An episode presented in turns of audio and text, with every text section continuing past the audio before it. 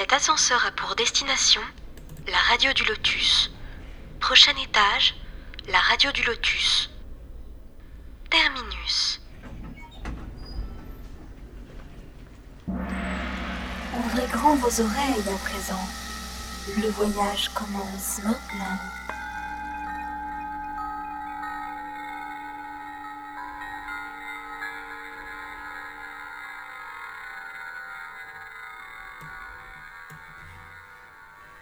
Bonsoir à tous, vous êtes en direct sur la radio du Lotus. Nous sommes le mardi 21 février. Comme chaque mardi, notre émission de philosophie spirit. Et comme toujours, je suis accompagnée de Michael. Bonsoir Michael. Et oui, bonsoir Caro et bonsoir à tous. Eh bien, ça va bien. Alors, nous sommes également en compagnie de notre intervenant Daniel. Bonsoir à tout le monde. Bonsoir Caro, bonsoir Mika et Charles. Daniel qui a d'ailleurs choisi le thème de ce soir. Nous allons parler de santé mentale. Et nous recevons comme à chaque fois avec grand plaisir notre invité Charles Kempf que nous ne présentons plus. Mais si tu souhaites te présenter à nouveau, il y a deux nouveaux auditeurs chaque jour. Alors euh, ça serait très bien. Voilà. Bonsoir Caroline, bonsoir Michael, bonsoir, bonsoir Charles. Bonsoir à tous. Bonsoir Charles. Bienvenue. Disons, je, un simple travailleur euh, il s'intéresse au spiritisme depuis euh, une 40, 35 années, hein, ou peut-être 40, et qui a trouvé, euh, comment dire, un, un but euh, dans la vie, un idéal euh, dans, dans, dans, cette philosophie, hein, qui n'est qui, qui m'a énormément aidé dans ma vie et puis qui doit certainement euh, aussi, enfin, aider beaucoup d'autres personnes. Et c'est pour ça que ben, je suis là pour euh, travailler, à la partager. Voilà. Oui, c'est vrai que ça aide beaucoup de gens. Bien sûr. Accessoirement, bon, je suis, j'étais, enfin, j'ai un, il y a un groupe spirit ici, un centre d'études spirit Léon Denis qui fonctionne euh, dans, dans, dans la région de Mulhouse euh, et de, qui est affilié à la Fédération Spirit française et qui est affilié aussi au mouvement Spirit francophone. Donc, voilà. lmsf.org, spiritisme.org. Ah voilà, c'est bien comme ça. Voilà. D'accord. N'oubliez pas que vous pouvez envoyer vos questions durant l'émission, soit via le mail contact lotus.fr ou par l'application La Radio du Lotus, euh, téléphone, Android, iPhone ou tout nouveau, tout chaud, un lien pour accéder à un chat que vous pouvez retrouver sur la page Facebook de l'émission euh, tlk.io Radio du Lotus tout attaché et vous êtes sur le chat en direct et vous pouvez témoigner, poser vos questions, interagir et je relais durant l'émission. Voilà, tout simplement.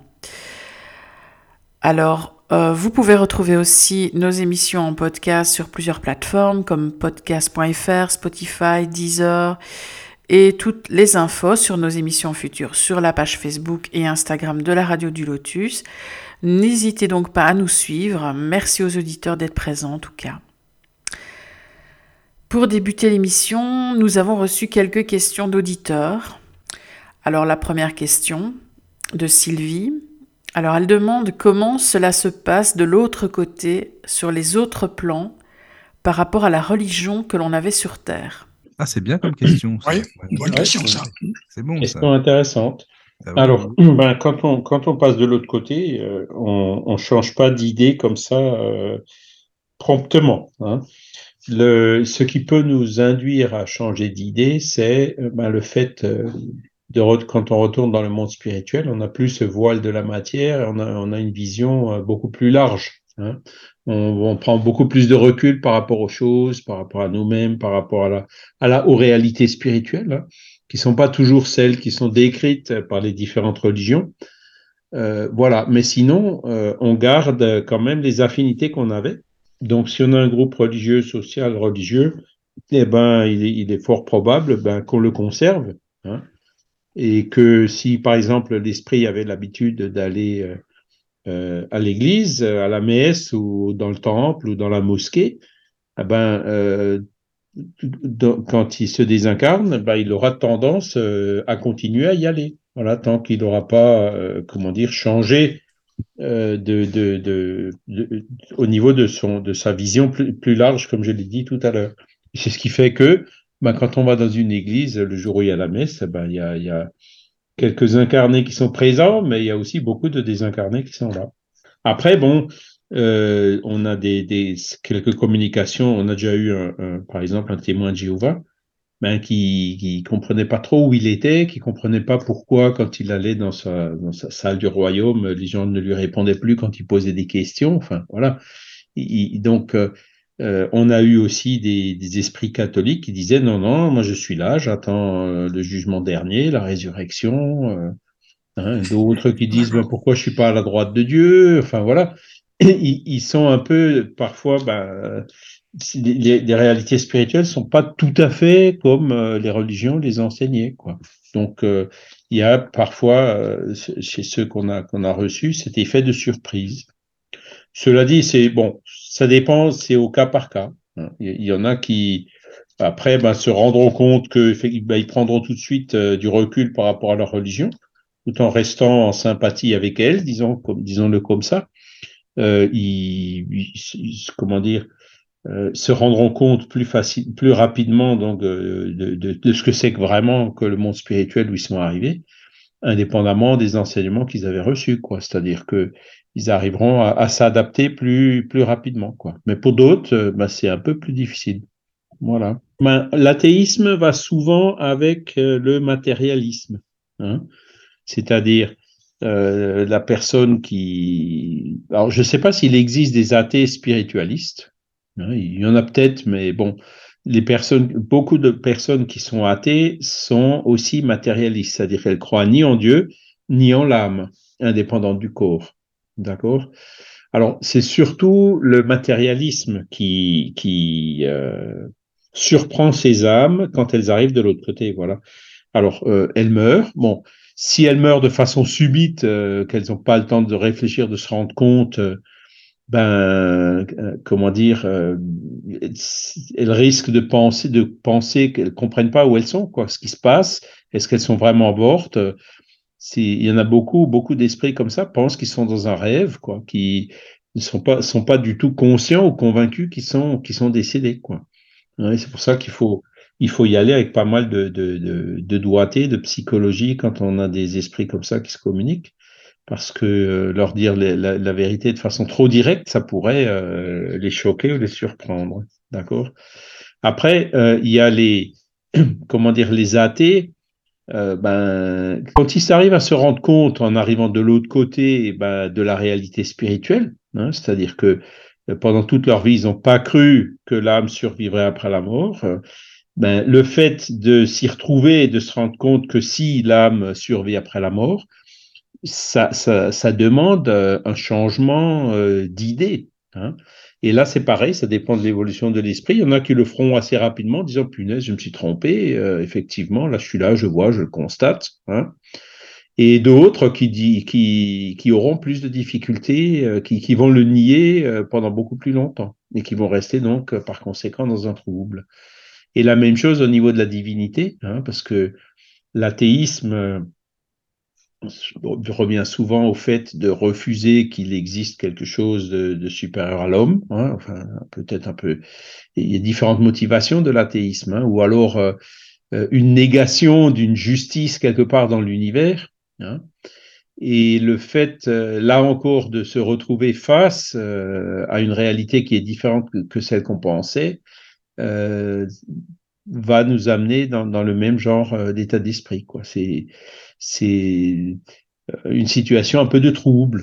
Hein. Alors, euh, je dis pas que euh, le, le, les spirites euh, savent tout et que aucun spirit euh, ne passe dans le trouble quand il retourne de l'autre côté. Hein, c'est pas du tout ce que je veux dire, mais le fait d'avoir des notions quand même un peu plus exactes, un peu plus précises sur ce qui se passe, bah, ça aide énormément à ce moment-là, hein, parce que euh, comme on a déjà une notion de base, on, on, on se reconnaît plus facilement. On, on, reconnaît plus facilement le monde dans lequel on est.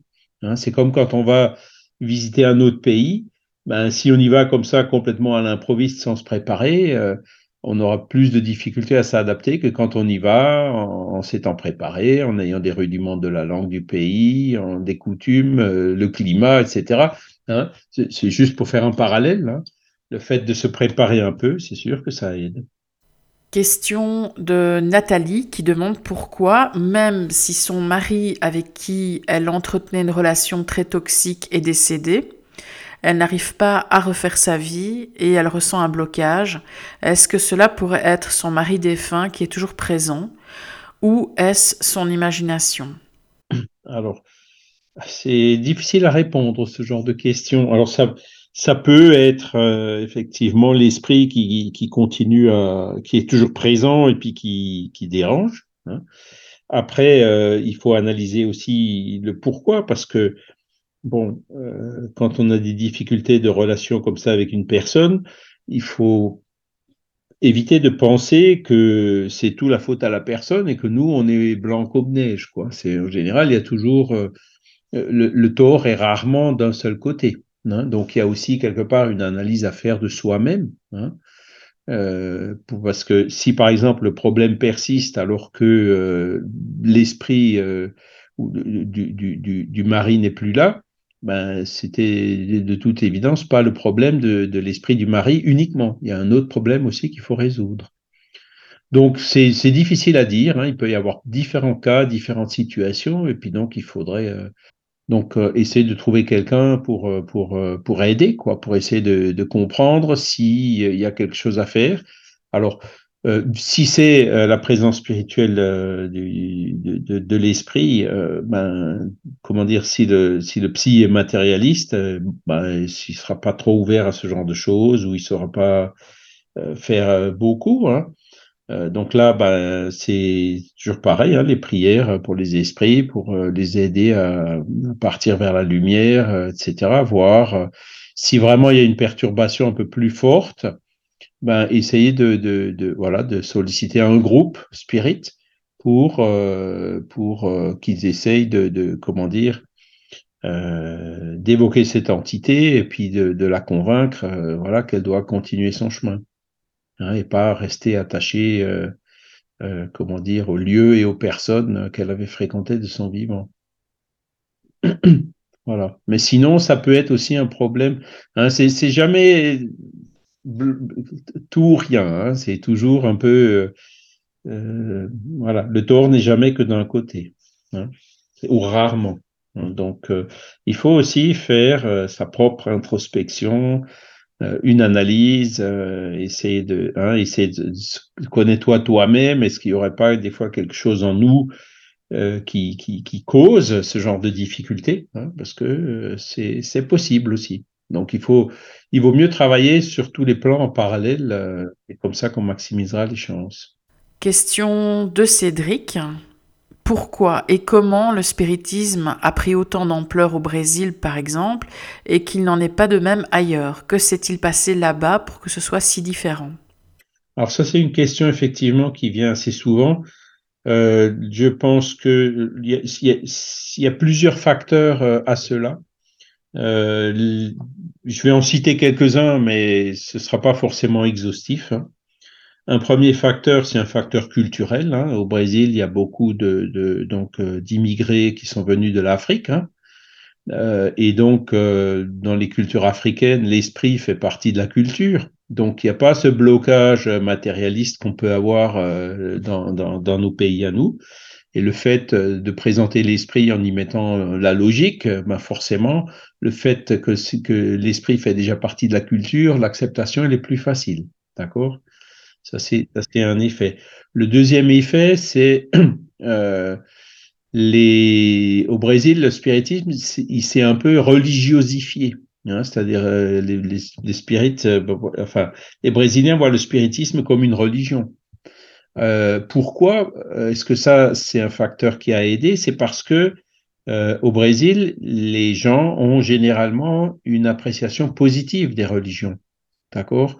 Parce que le, Brésil est un pays euh, essentiellement catholique, mais pas que. Hein, il y a aussi des évangélistes et d'autres religions là-bas. Mais euh, le catholicisme au Brésil a toujours su rester très, très indépendant du Vatican Et il y a beaucoup de, grands euh, prélats euh, catholiques brésiliens qui étaient vraiment des, gens bien, quoi, des un peu, euh, je cite des exemples, sœur Teresa, sœur Emmanuel, mais au Brésil, il y avait Irmandous, dont Elder Camara, il y en avait plein comme ça, quoi. C'était vraiment des gens qui, qui, qui, qui faisaient le bien. Et puis, c'est, c'est pas des gens qui allaient, euh, par exemple, euh, refuser de faire une cérémonie religieuse pour quelqu'un qui s'est suicidé ou euh, refuser de donner l'hostie à un gamin qui est pas baptisé. Enfin, euh, il, il s'arrête pas du tout à ce genre de truc, quoi. C'est plutôt euh, l'assistance sociale qui prime. Et donc, euh, c'est ça, ça fait que euh, les Brésiliens ont. Il y a beaucoup de Brésiliens qui sont spirites. Hein, ils vont le dimanche à l'église, ils, restent dans leur religion. Et euh, enfin, le dimanche matin à l'église, le dimanche après-midi au centre spirit, quoi. Hein. Et c'est quelque chose parce que aussi dans, dans, dans, dans les églises, euh, ils n'entendent pas dans les chairs euh, le spectre du diable en disant que le spiritisme ça vient que du diable. Euh, comme le spiritisme est quand même assez populaire au Brésil, euh, même les prédicateurs catholiques euh, sont prudents hein, en général, pas tous évidemment, il y a toujours qui sont un peu plus durs, mais donc ça c'est un deuxième facteur. Le troisième facteur, c'est que compte tenu de la réalité sociale du Brésil, il y a toujours eu, les spirites ont toujours fait beaucoup d'organisations caritatives, des crèches, des hôpitaux, des, voilà, des, des, euh, des, établissements psychiatriques, des, des, établissements pour des personnes âgées, euh, distribution de nourriture euh, dans les bidonvilles, voilà. Donc, les spirites sont considérés comme des gens qui sont bien et qui sont charitables hein, par cette euh, euh, action sociale qu'ils réalisent et qui est bien sûr, euh, à, comment dire, euh, qui répond aux, réalités du pays, quoi. Alors que chez nous, bon, c'est un peu, hein, comment dire, il y, a, beaucoup de choses qui sont mieux organisées euh, au niveau des gouvernements, par exemple le, système de santé ou les écoles. Hein, donc, euh, le, terrain en Europe, il est, je dirais, il n'y a, pas autant de carences sociales que, ce que qu'il y a pu y avoir au Brésil et donc ça c'est aussi un, facteur qui euh, fait que les gens ils ont une, une, une des spirites c'est des gens bien. Ouais hein, parce qu'ils font ils font du bien. Ils, ils aident les pauvres etc quoi. Et c'est quelque chose que à mon sens on fait pas assez euh, ici en Europe. Ensuite, euh, alors il y, a quand même des groupes qui le font hein, au niveau de la Fédération Spirit française. Là, il y a des, des, des maraudes, enfin il y a, y a plein de, il y a, il y a un projet aussi pour euh, loger des sans-abri, hein, Maison de la Dignité. Il y a pas mal de euh, d'initiatives de, qui sont faites aussi quand même dans ce sens-là, au-delà du travail d'assistance aux personnes en deuil, de médiumnité, de de comment dire de des obsessions et ces autres euh, services enfin activités qui sont faites dans les groupes spirites hein. Euh, voilà alors après qu'est-ce qu'on peut dire oui ce qu'on peut dire aussi du Brésil un autre facteur encore c'est que euh, il y a eu des, spirites vraiment euh, hors du commun au Brésil donc évidemment Chico Xavier hein, on en parlera dans 15 jours notre, frère Michael qui lui était spirit, hein, mais qui, qui, tout le monde le considère comme un saint. Hein. Euh, mais même les évangélistes, euh, les, les, catholiques, enfin les gens qui qui sont pas spirites du tout, ben pour eux, Chico Xavier c'est quelqu'un de bien. Donc euh, et, et, et, comme il a jamais caché qu'il était spirit, euh, voilà, les gens ont une appréciation, même s'ils sont pas spirites, ils ont une appréciation positive. J'allais dire Charles, même les évangéliques, puisque eux, ils sont pas du tout, du tout euh, tolérants, enfin, excuse-moi, envers les médiums, mmh. les spirites et compagnie, c'est pas du tout leur truc. Enfin, en tout cas en France, hein, c'est ouais, ouais, le diable. Hein, c'est alors qu'au Brésil, si vous parlez de bien. Chico Xavier, un évangéliste, il va vous dire c'était un homme de bien. Ah bah c'est bien ça. J'aurais une petite question là. Est-ce qu'il y a eu d'autres médias, enfin depuis donc euh, que Chico Xavier nous a quitté, est-ce qu'il y a eu d'autres euh, médiums de, de, du même niveau à peu près? Alors du, que... du, même niveau, je pense pas, hein, parce que hum. je considère quand même Chico comme euh, le, le, le, médium du XXe siècle. Hein. Hum. Mais bon, il y, a, il y avait avant Chico, il y en avait d'autres. Hein. Il y avait oui, de Menezes, il y avait Euripides, Bar, Euripides Barzanulfo, il y avait aussi Yvonne Pereira. Hein. Et aujourd'hui, ben, il y a euh, Divaldo Pereira Franco, par exemple. Hein. qui a sa mansão du Caminho à Salvador, dans un bidonville là, que j'ai pu visiter en 2018, par là, ou 19, ou 17 même.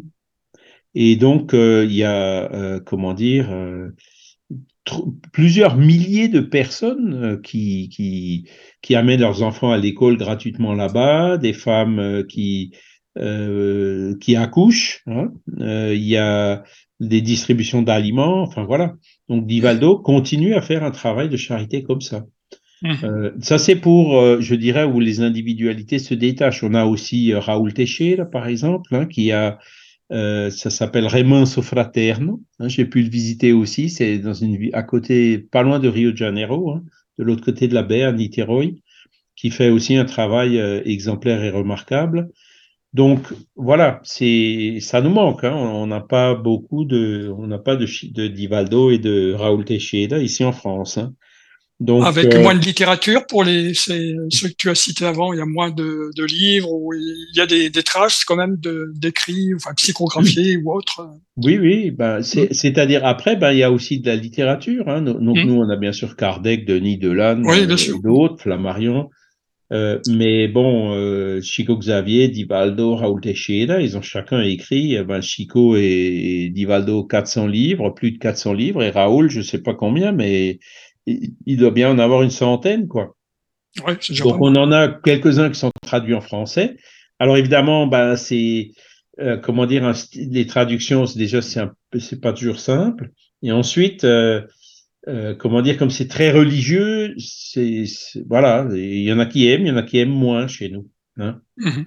Et donc, le, le, des livres spirites au Brésil, il y en a plein. Et puis donc, c'est ça qui fait que, ben, il y a, il y a dans pratiquement toutes les villes, il y a un centre spirit. Les grandes villes, même il y en a dans tous les quartiers. Euh, voilà, les gens peuvent y aller. Euh, et puis, puis euh, bon, dès qu'ils ont une difficulté, euh, donc ils pensent être d'ordre spirituel, évidemment, il y, a, il, y a, il y, a, toutes les organisations qui sont là qui peuvent aider.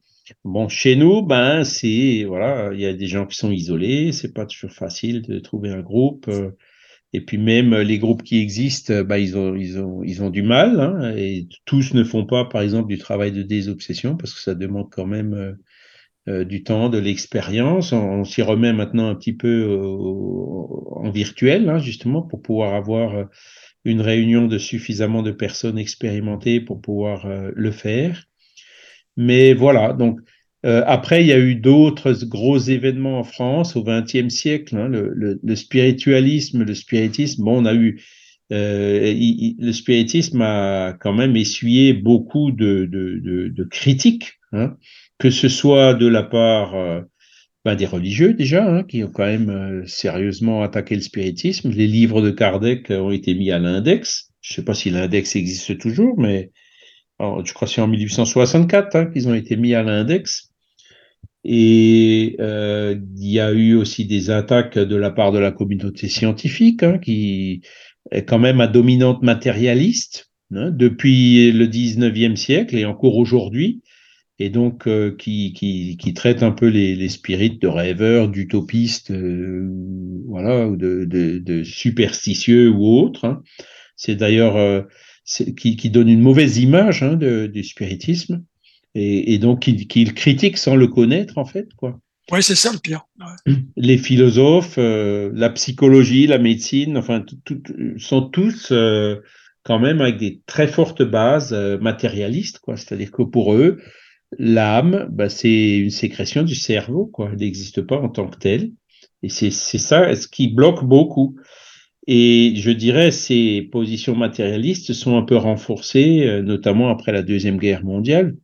Donc cette Deuxième Guerre mondiale, quand on voit toutes les horreurs qui ont été commises, ben, beaucoup de gens euh, sont devenus justement athées. On parlait de l'athéisme tout à l'heure parce que euh, le raisonnement, c'est si Dieu existait, il ne laisserait pas faire des choses comme ça. Donc il y a une incompréhension hein, sur le pourquoi de ce genre d'événement.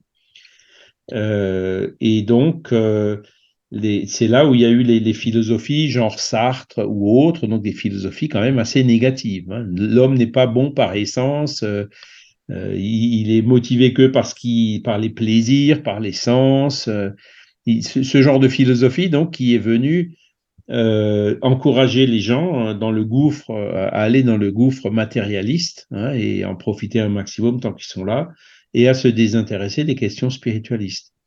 Et c'est que depuis quelques décennies, hein, depuis 1980, 90, et puis maintenant ça s'accélère un peu, que euh, la spiritualité, le spiritualisme revient un peu plus au goût du jour, hein, parce qu'on se rend compte que le matérialisme n'apporte pas le bonheur, euh, le, les ressources matérielles de la Terre ont des limites, hein, euh, on parle maintenant de, de, durable, de ce genre de choses, et, et, donc les choses sont un petit peu en train de s'inverser, mais bon, on a quand même plus d'un siècle de retard par rapport au Brésil.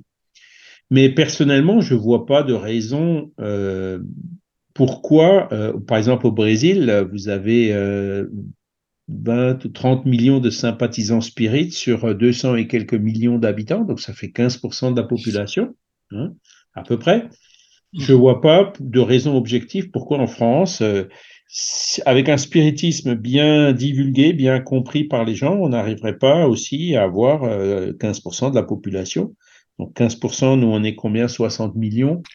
Ben, Ça ferait quand même euh, 9 millions de spirites. quoi. Hein Aujourd'hui, on en est loin, hein, parce que euh, le spiritisme est euh, mal connu et toujours encore un peu souffre de ces mauvaises images qui lui collent, qui, ont été euh, voilà, qui, qui découle d'une appréciation, euh, d'un a priori euh, superficiel sans avoir cherché à approfondir ces enseignements pour savoir réellement ce que c'est. Hein. Donc voilà, voilà différentes raisons pourquoi ben, pour l'instant au Brésil ça a marché, ici ça marche moins. Mais les choses sont en train de changer, comme dit ici ça marche de mieux en mieux, puis au Brésil ça freine un peu, notamment chez les jeunes. Hein, parce que ben, il y a cette internationalisation. Euh, euh, les jeunes, par exemple, acceptent nettement moins bien le spiritisme considéré comme une religion au Brésil. Hein. Et ça, euh, ils vont être obligés de, revenir un peu plus sur les bases laïques, hein, en quelque sorte, qu'avait donné Alan Kardec. Il existe d'ailleurs euh, une, organisation qui est d'ailleurs un caractère international de, de, spirit euh, au Brésil, euh, qui euh, va plus dans un sens laïque et donc qui se démarque un peu par rapport à ce spiritisme religieux qui est pratiqué par la majorité là-bas et qui ne marchera jamais ici. Hein. Le spiritisme religieux, chez nous, la religion a une, une image négative. Hein. On associe tout de suite euh, à l'Inquisition, aux guerres de religion, des millions de morts, euh, l'Irlande du Nord, euh, voilà. Maintenant, les formes modernes comme le djihad et autres. Hein. Ouais. les religions ont une, une, image négative. Et même euh, Dieu, Jésus, la Trinité, enfin voilà, le Saint-Esprit, ont aussi une image négative parce que Jésus, il n'est pas connu comme étant ce, ce, personnage extraordinaire qui est passé il y a 2000 ans parce qu'il a été associé à tous ces crimes qui ont été commis euh, par les représentants religieux au long des siècles. Hein. Donc, euh, ça nous fait des difficultés supplémentaires, hein, donc de réconcilier un peu les gens avec Jésus pour leur expliquer qui il était vraiment et pas du tout euh, ce que l'image qu'on en donne et hein, voilà. Et donc, euh, pareil, ben, diffuser la base, Kardec, en montrant le spiritisme comme une philosophie de vie qui peut d'ailleurs aider euh, à la santé mentale, comme on le verra tout à l'heure. Merci. Voilà. J'ai donné quelques éléments, mais c'est pas exhaustif. Hein. Il y a certainement c'est bien. C'est très complet. Tu as déjà bien euh, développé. Oui, oui. Hein. bien, oui. Bah, y a, en tout cas, sur le chat, c'est bien parce que il y a, y a du monde. ça fait plaisir. Oui, en effet, sur le chat, euh, bah, nous sommes bien entourés. On a entre autres Priscille avec nous, un Priscille qui, demande s'il y a des médiums peintres. Alors, euh, je pense qu'elle parle de peinture inspirée. Euh, alors, oui, alors des médiums peintres, il y en a eu plusieurs. Hein. Il y a eu Gasparetto, il y a eu il y Valdelis Aujourd'hui, il y en a un qui est d'ailleurs euh, passé en Angleterre euh, ces dernières semaines, qui s'appelle euh, Florencio Anton. effectivement, hein, qui peignent les yeux bandés avec les pieds, les mains. Enfin, ils font un tableau complet en, deux ou trois minutes, c'est assez impressionnant. Alors, bon, eux, alors, euh, ils disent qu'ils sont, voilà, inspirés par des esprits, qu'il y, y, a aussi une implication d'ectoplasme, voilà. Enfin, le motus operandi change un peu les uns sur les autres. Mais après, bon, on les voit peindre avec les mains, avec les pieds, avec des pinceaux, sans les pinceaux. Euh, ça va vraiment à une vitesse dingue. Alors, on doit pouvoir trouver des, des, vidéos là, sur ces médiums qui montrent ce qu'ils faisaient, hein, euh, comment ils le font. Voilà. Ça doit être impressionnant, ça. Ouais, c'est les médiums peintres.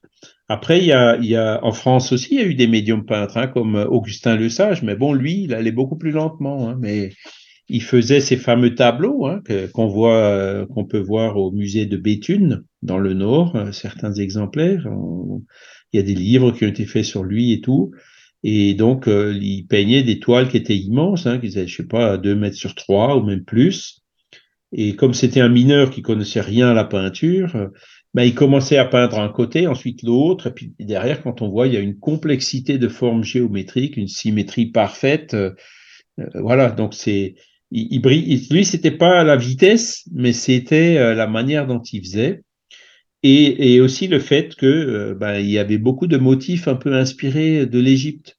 Hein. Et sur un de ses tableaux, hein, il a mis, euh, il y avait une image qu'il avait peinte sur un semeur hein, au temps de l'Égypte. Et donc, une image quasiment similaire a été trouvée quelques années plus tard dans un tombeau qui a été découvert en Égypte. Voilà. Ah, et donc, il est allé lui-même en Égypte, Augustin Le Sage, et son explication, c'est de dire, ben, euh, dans une vie précédente, il était euh, peintre en Égypte. Hein, c'est lui qui décorait euh, les tombes avec des hiéroglyphes et tout ça. Quoi. Voilà. Donc ça, c'est un exemple de médium peintre en France, mais il y en avait d'autres aussi. Il y avait Victor Simon, par exemple. Et il y a pas mal de, en ce moment, de plus en plus. Hein, c'est aussi quelque chose qui revient, hein, comme je vous dis, ces dernières décennies, des expositions qu'ils appellent d'art brut, où euh, donc euh, il y a des artistes euh, qui se disent inspirés, qui exposent leurs œuvres, hein, que ce soit des peintures, des sculptures ou autres. Donc il y, en a, il y en avait effectivement des très connus au Brésil, mais pas que. D'accord, merci pour la réponse. Que pensent les, les spirites de la, de la magie blanche, de la magie noire? Alors, ben, euh, en fait, les, les médiums, il y a des esprits qui, les esprits le voient, ça c'est sûr. Maintenant, après, euh, est-ce que euh, les esprits vont euh, utiliser le médium pour le dire à, la personne ou pas Ça dépend des circonstances. Donc, je pense effectivement qu'il, qui, qui, alors ça dépend de ce qu'on appelle magie. Hein, c'est la magie pour le spiritisme. Bon, voilà, c'est c'est un mot qui, qui, comment dire, qu'on relativise pas mal. Hein. Euh, le, donc, euh, la manière que de, Spirit de voir la magie, c'est euh, donc quand on parle de magie blanche, par exemple, ben, ça peut s'associer à la prière, à des pratiques qui encouragent les bonnes pensées vis-à-vis d'une personne. Et puis, comme le, le, spiritisme explique comment les, les pensées fonctionnent, atteignent et aident la personne hein, à guérir ou à être meilleur ou à aller mieux et tout, hein, comme la prière. Et la magie noire, ben, c'est un peu euh, l'inverse, c'est-à-dire que euh, ben, on, on, appelle à soi de, des esprits malfaisants euh, qu'on essaye de, de, de, entre guillemets, rémunérer d'une façon ou d'une autre, hein, par des sacrifices d'animaux, ce genre de choses. Et puis ces esprits ensuite vont euh, vers une personne pour essayer de lui causer euh, du tort. Hein. Donc euh, là, on, voit, on le voit plus sous forme de perturbateur ou esprit obsesseur. Voilà.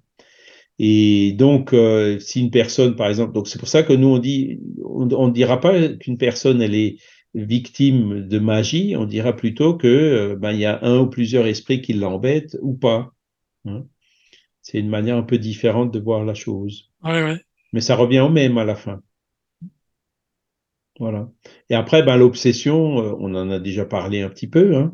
Ben, c'est, c'est, euh, je dirais, on, pourrait en parler. Euh, pourquoi, quand, comment, qu'est-ce qu'il faut faire, qu'est-ce qui permet aux esprits de nous obséder. Quand on est obsédé, qu'est-ce que, comment on peut le détecter à temps, comment on peut réagir, etc. Donc c'est, c'est ce qu'on avait expliqué, je pense, dans une, dans une autre émission déjà. Hein. Oui, on en a À écouter, d'accord. Ouais, ouais. À réécouter, oui. Voilà, c'est ça. Ah, Donc on peut très souvent s'en sortir tout seul. Hein, et il faut vraiment faire appel à un centre quand euh, l'obsession arrive, euh, quand, je dirais quand, quand on n'a pas réagi au début hein, euh, et que, que l'esprit a pris un peu plus d'emprise.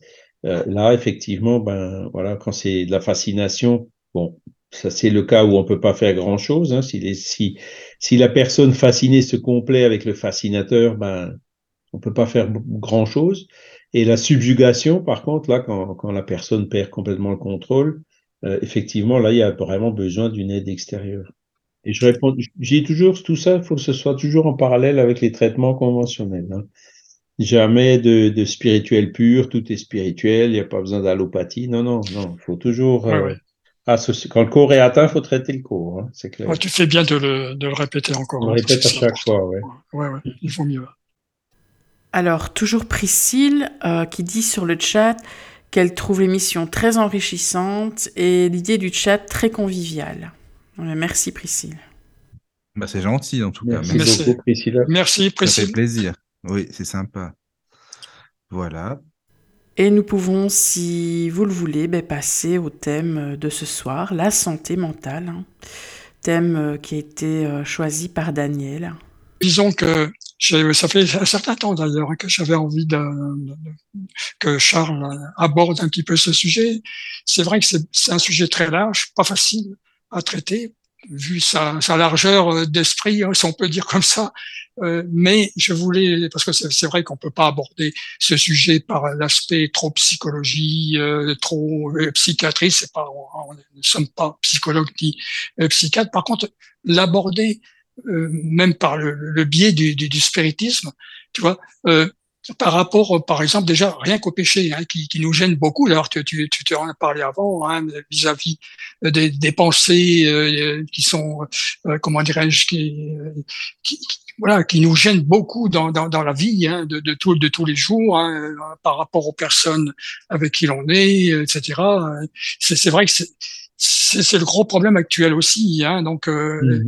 entre autres, bon, j'avais cité comme exemple, par exemple, l'orgueil. Ça, c'est. Alors, j'avais vu dans sur un site, il appelait le, le, le péché maître, tu vois, parce que il en découle oui. tellement de, de, de, de, de désagréments euh, pour euh, au niveau de la pensée, euh, voilà entre autres. Mais bon, on peut citer. Euh, alors, ça dépend comment tu veux disserter un petit peu autour de de, de ça, euh, tu vois, Charles. Voilà, mm -hmm. par rapport toujours au, au spiritisme. Alors, moi, j'avais pensé aussi, euh, entre autres, on, de faire le, le, parallèle, par exemple. J'ai pensé tout de suite aux deux livres que que tu parles de, depuis un certain temps, par exemple. Euh, tout ce cheminement pour essayer de, de résoudre ces problèmes de, de, digression de la pensée euh, sur les, les, livres, par exemple, de, de nos solars, et puis de, de la vie euh, par-delà la vie, où mmh. on voit tout ce cheminement euh, par les, les, les protagonistes de, de, de, ces deux bouquins, de ces deux bouquins, où ils suivent régulièrement, hein, où ils sont soumis à des, à des situations délicates, et puis grâce à l'aide de, de leur guide, etc. Tu vois un petit peu cet aspect-là, euh, mmh. Charles. Voilà. Euh... Oui. Alors effectivement, bon, il y a, il y a, c'est un, c'est un sujet qui est assez vaste. Hein. Moi non plus, bah, je suis ni psychologue ni psychiatre, hein, donc je vais rester quand même. Euh, je vais pas rentrer dans, dans, dans, dans la psychologie et la psychiatrie dans le détail parce que j'en suis pas capable et je suis pas habilité, habilité ni ni ni ni, les, ni j'ai pas les capacités non plus. Euh, mais bon, euh, une chose est sûre, c'est qu'aujourd'hui, alors euh, pour ça, je vous conseille d'écouter euh, ben, les, conférences de, de, de, de, de médecins qui sont spirites ou spiritualistes. Notamment, donc il y, a, une docteur, hein, une psychiatre qui s'appelle Olfa Mandouche, qui nous a fait plusieurs présentations dans les congrès médecine et spiritualité. De celui de Bruxelles en 2017, elle était aussi à Luxembourg en 2018, entre autres, hein, puisque je crois qu'elle a participé à d'autres congrès aussi. Euh, et ces médecins traitent beaucoup de cette question de, alors, alors, c'est, on, on, parle plutôt de santé et spiritualité. Mmh. D'accord? Donc, la, la, première chose, je pense qu'il faut faire une différence là, c'est euh, qu'est-ce oh, la différence entre ben, le spiritisme, la spiritualité et puis la religion. D'accord? Euh, Donc, euh, c'est pas tout à fait pareil. Hein. Donc, par exemple, euh, aujourd'hui, euh, le, le, comment dire? Pour définir la religion, c'est compliqué. Il n'y a, pas, quand vous regardez le mot religion sur Wikipédia, vous allez lire, il n'y a pas aujourd'hui de consensus sur tout ce que ce mot veut dire. Donc c'est un mot qui veut dire plein de choses et parfois son contraire. Hein. Le, mot religion peut dire euh, bah, recherche euh, du transcendant, de la divinité, etc. Hein, donc choses positives. Et le, mot religion signifie aussi pour d'autres euh, quelque chose de superstitieux, de, de dogmatique, enfin tous les aspects négatifs de la religion qui reviennent, comme on en a parlé tout à l'heure quand on parlait du spiritisme au Brésil. D'accord? Donc la religion, il y a, des bons côtés, hein, mais il y a aussi des côtés un peu plus difficiles, d'accord? Donc, les religieux en général sont spiritualistes, d'accord? C'est-à-dire qu'ils croient en l'âme et le fait que la vie continue après, après la mort. Hein. Même si peut-être pour les bouddhistes, c'est peut-être un peu plus flou, mais il y a quand même quelque chose qui compte, ou les panthéistes, hein, il, y a, quand même quelque chose qui continue après la mort, d'accord? Euh, après, euh, il y a euh, le spiritualisme en général. Hein, donc, le spiritisme est spiritualiste, mais tous les spiritualistes ne sont pas spirites. D'accord? Donc, euh, comme on a vu, un catholique, un protestant, il est spiritualiste parce qu'il croit en l'âme, en sa survie, etc. mais il va pas forcément croire en la réincarnation, la médiumnité, la communicabilité des âmes avec les humains. Voilà, le spiritisme, il va euh, un peu plus loin. Hein, C'est-à-dire que le spiritisme, le spirit est spiritualiste, mais les, spiritualistes sont loin d'être tous spirites. D'accord C'est bien, de le... faut... ouais, c'est bien de le rappeler d'ailleurs euh, pour voilà. les étudiants. Voilà. C'est là où il faut bien. Euh, donc, voilà, quand on parle de santé mentale, est-ce qu'on parle de religion? Est-ce qu'on parle de spiritisme? Est-ce qu'on parle de spiritualité? Hein, Spiritisme et spiritualité, je dirais, c'est quand même relativement proche parce que, euh, bon, euh, au niveau de la religion, donc qu'est-ce qu'on peut dire des religions? Ben, Les religions se consacrent habituellement hein, à aider les personnes en souffrance physique ou morale. Hein. Euh, il y a euh, hein, on va demander des conseils aux prêtres, on va se confesser, on va voilà. Il y, a, aussi une communauté qui se met en, place. Il y a des prières qui se font. Voilà. Il y a, beaucoup d'actions qui sont faites euh, dans, les religions traditionnelles pour euh, aider les personnes euh, en souffrance, hein, que ce soit physique ou morale. Euh, par contre, bon, on a vu aussi tout à l'heure que beaucoup de personnes sont devenues athées ou a-religieuses, c'est-à-dire qui n'ont pas de religion. Et en fait, là, bah, ce sont les médecins, les psychologues, les psychiatres qui ont complété, voire même remplacé hein, cet apport entre la religion. Hein. Et c'est pour, c'est un peu une, bon, les relations entre euh, les religions et, la médecine ou la science, elles n'ont jamais été simples. Hein. C'est il y a, quand même euh, ben des, différents, des divergences au niveau des points de vue, il y a des préjugés un peu de, tous les côtés, d'accord? Euh, Mais, euh, comme je disais tout à l'heure, il y a de Aujourd'hui, il y a des milliers et des milliers euh, d'études, hein, notamment Rupert Sheldrake, qui a, qui a un anglais, hein, qui, qui, a fait une conférence euh, en 2021 hein, dans, le congrès médecine et spiritualité, ben, il, en fait, il nous a, il a montré un bouquin qui faisait, je sais pas combien de, enfin, c'est vraiment le, le, le, comme un dictionnaire, quoi, qui, avec un résumé de toutes les études qui ont été faites euh, dans le monde médical des relations entre la spiritualité et la science. Hein. Et donc, euh, parmi celles-là, il y en a beaucoup qui ont été faites entre euh, la religion et la santé physique et mentale. Hein. Et la, majorité de ces études montrent que ben, entre une personne qui, qui, a une croyance spirituelle, voire même religieuse, hein, et une personne qui n'en a pas, eh ben, la première, elle aura euh, plus de ressources, euh, plus de force pour faire face euh, à des maladies difficiles hein, que, que l'autre. D'accord? Donc, le, le, ces études montrent généralement que le fait d'avoir une croyance spirituelle, c'est quelque chose qui nous aide à garder euh, une bonne santé, hein, donc euh, à la, autant physique que morale. D'accord hein, Donc, euh, bon, les études portent sur plein de, de paramètres, hein, notamment ben, le comportement, le style de vie. Hein, les personnes religieuses, ben, comment dire, ont en général un style de vie plus sain et donc Hein, au niveau de l'alcool, ou enfin, je, je, peux citer plein d'exemples, qui, qui fait qu'ils auront moins de maladies.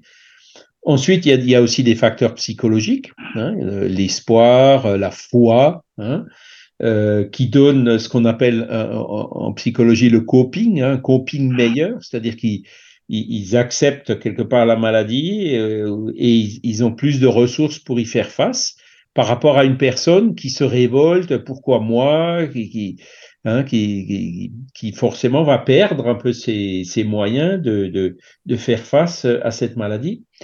Et il y a aussi un aspect social, c'est-à-dire la communauté qui est derrière et qui, et qui aide hein, le groupe religieux ou spiritualiste. D'accord?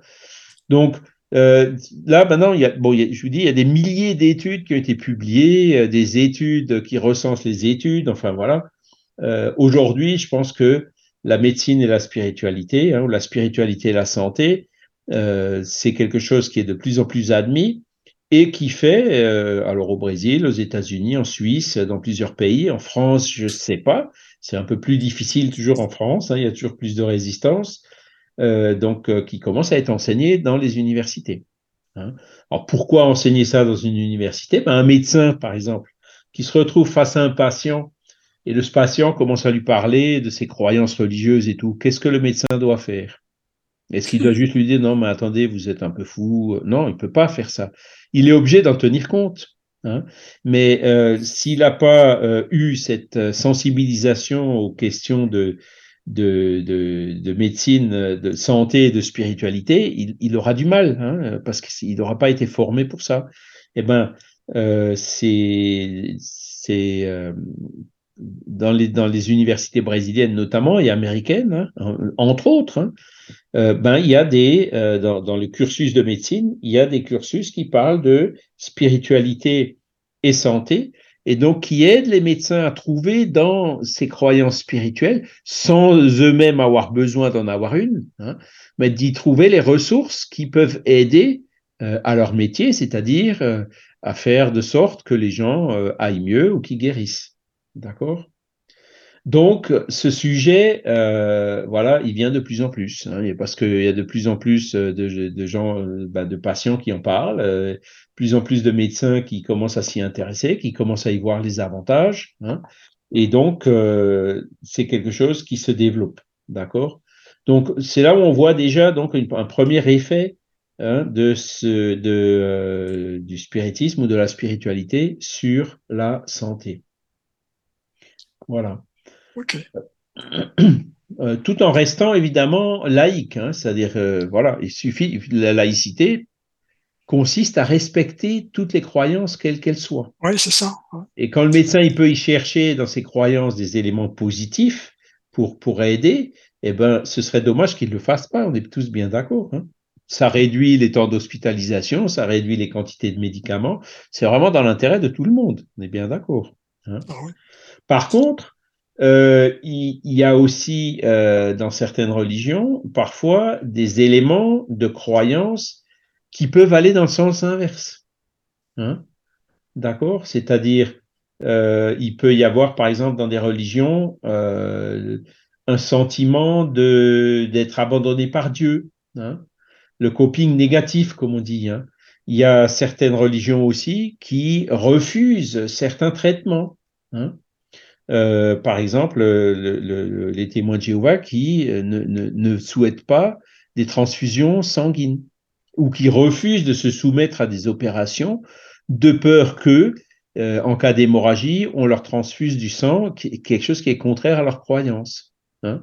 Donc euh, là, on voit certains éléments de coping négatif. Hein, et ben voilà, autant le positif, ben, c'est tout bénéf, c'est du gagnant-gagnant, autant le négatif, eh ben, euh, il faut quand même en tenir compte aussi, parce que si on fait quelque chose qui va vraiment contre On peut pas faire quelque chose qui va contre la volonté de, de, de, la personne, contre ses croyances, parce que ça pourrait gérer un effet de panique et rendre la situation encore plus difficile. Ah D'accord? Voilà. Alors après, bon, euh, la spiritualité, il y a aussi euh, d'autres aspects. Hein. Tu parlais de, de, l'orgueil, hein, euh, Daniel. L'orgueil et, l'égoïsme, hein, qui sont ces deux monstres, voilà, ces deux montagnes qui, qui, sont à l'origine de, de, la plupart des maux qu'on a dans l'humanité, que ce soit les guerres, qui cherchent à conquérir ou à asseoir son pouvoir sur l'autre. Euh, l'autorité contre la liberté, que ce soit au niveau euh, de, de, du manque de, du mauvais partage des ressources, de toutes les personnes qui manquent du nécessaire. Euh, de, là, on le voit dans les séismes en Turquie, donc les constructions qui n'ont pas été faites comme il faut, les secours qui, qui, qui n'ont pas été organisés, qui ont un peu traîné, etc. Donc voilà, euh, toutes ces choses-là, ben, c'est, euh, ben, on gagne plus d'argent en faisant des immeubles plus légers. Euh, bon, ben, ça arrivera qu'une fois tous les 500 ans. Bon, le problème, c'est que quand ça arrive, ça fait mal, quoi. Hein. Donc voilà, l'égoïsme et l'orgueil qui sont vraiment à l'origine de, de toutes, de toute de la majorité des difficultés qu'on a aujourd'hui dans le monde. Donc, un vrai fléau d'ailleurs. Pardon? Un vrai fléau d'ailleurs. Exactement à partir de bon alors le, spiritisme évidemment hein, le, le, je crois chaque page de Kardec on en parle ou presque hein, de dire euh, ben si on veut évoluer si on veut devenir meilleur si on veut aller vers le bonheur hein, vers la félicité eh ben il faut se débarrasser de ces deux monstres. Il faut faire tout ce qu'on peut pour euh, s'en débarrasser. D'accord? Donc euh, il y, a, des attitudes positives qui sont encouragées. D'accord?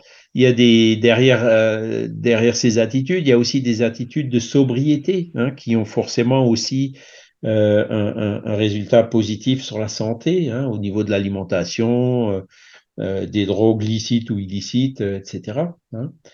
et il y a aussi cette ce qu'on appelle l'hygiène mentale, hein. donc le fait d'entretenir des bonnes pensées, de, rester optimiste. Hein de la foi qu'on a dans, l'avenir. Hein. Le spirit, euh, bah, il sait que l'âme existe par A plus B, en le constatant par les phénomènes, que qu'il sait aussi que Dieu existe, euh, qu'il y a une justice immanente dans l'univers, une perfection quelque part euh, qui organise tout ça, et que ben, euh, le spirit comprend aussi mieux le but de la vie. Hein. Pourquoi il est incarné sur Terre Pourquoi il souffre D'accord? Et le fait de comprendre le pourquoi de ces choses, donc qui, qui, qui nous arrivent dans, dans le but de nous aider euh, dans notre progrès, dans notre évolution, hein, eh ben, euh, forcément, ça donne plus de ressources pour le coping euh, ben, quand les coups durs se présentent. D'accord? Alors, il y a un exemple que, que je voudrais citer, c'est euh, la logothérapie avec Victor Frankl. Je pense que vous connaissez.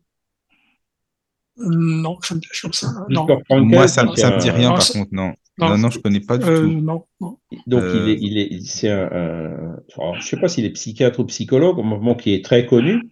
En fait, euh, il, enfant, il était dans un camp de concentration, il a souffert tout ce qu'il y a de pire là-bas, hein, maltraitance, ouais, ouais. tous ses parents sont morts, séparés de son père, de sa mère, etc. Enfin, c'est vraiment quelqu'un, bon, qui, qui, qui, a, qui a vu le pire de ce qu'il peut y avoir dans l'humanité hein, qui s'en est sorti. Hein, et euh, voilà, il est devenu euh, euh, médecin et il a développé ce qu'on appelle la logothérapie. Logo, sens, thérapie par le sens, de donner du sens à la vie. Hein. Parce que quelqu'un qui a souffert tout ce qu'il a souffert, ben, il, a, il aura plutôt tendance à, à baisser les bras et, à rester pessimiste le reste de sa vie. Ben, lui, non. Lui, il a réussi à, et, et c'est ça qui fait toute la force de son propre exemple à lui par rapport à son enseignement de la logothérapie. Donc, euh, le fait de donner du sens à la vie. Pourquoi à bien rebondir, quoi. Voilà. Pourquoi est-ce qu'on vit? Quel est le but de la vie? Alors évidemment, le matérialiste, euh, le but de la vie, c'est d'en profiter un maximum tant qu'il est là, parce qu'après, il n'y aura plus rien. D'accord?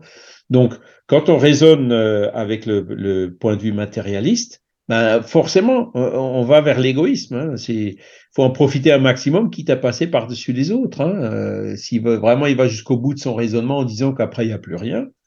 ben voilà, c'est l'avenir est, enfin le bonheur est au plus adroit, etc. Donc c'est tous ces raisonnements égoïstes qui ressortent. Hein. Donc il y a là aussi une forte corrélation entre le matérialisme et l'égoïsme, même si, encore une fois, faut pas généraliser.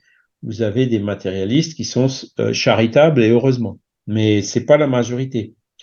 Alors que euh, le spiritualiste, hein, qui sait que euh, euh, tout ce qui est matériel, c'est que quelque chose dont on dispose le temps de notre vie, qu'on n'emmènera rien de tout ça dans l'au-delà, que ce qu'on emmènera dans, dans, le monde spirituel, eh ben, c'est notre conscience et ce qu'on aura acquis en intelligence et, et, en bonté. Ça, par contre, ça nous appartient. On l'emmènera de l'autre côté. Ben forcément, ça change aussi la vision de la vie. Hein. C'est pas ce, ce, brouillard matérialiste, euh, ces courses effrénées, euh, etc. Donc qui, qui génèrent les les euh, comment on appelle ça les burn-out et enfin tous ces problèmes qu'on peut voir aujourd'hui. Non, le spirit, lui, même quand il a un coup dur matériel, bon, s'il, s'il, c'est jamais facile évidemment, mais il aura tendance à relativiser la chose en se disant que bon, voilà euh, c'est l'argent ne fait pas le bonheur, c'est pas tout.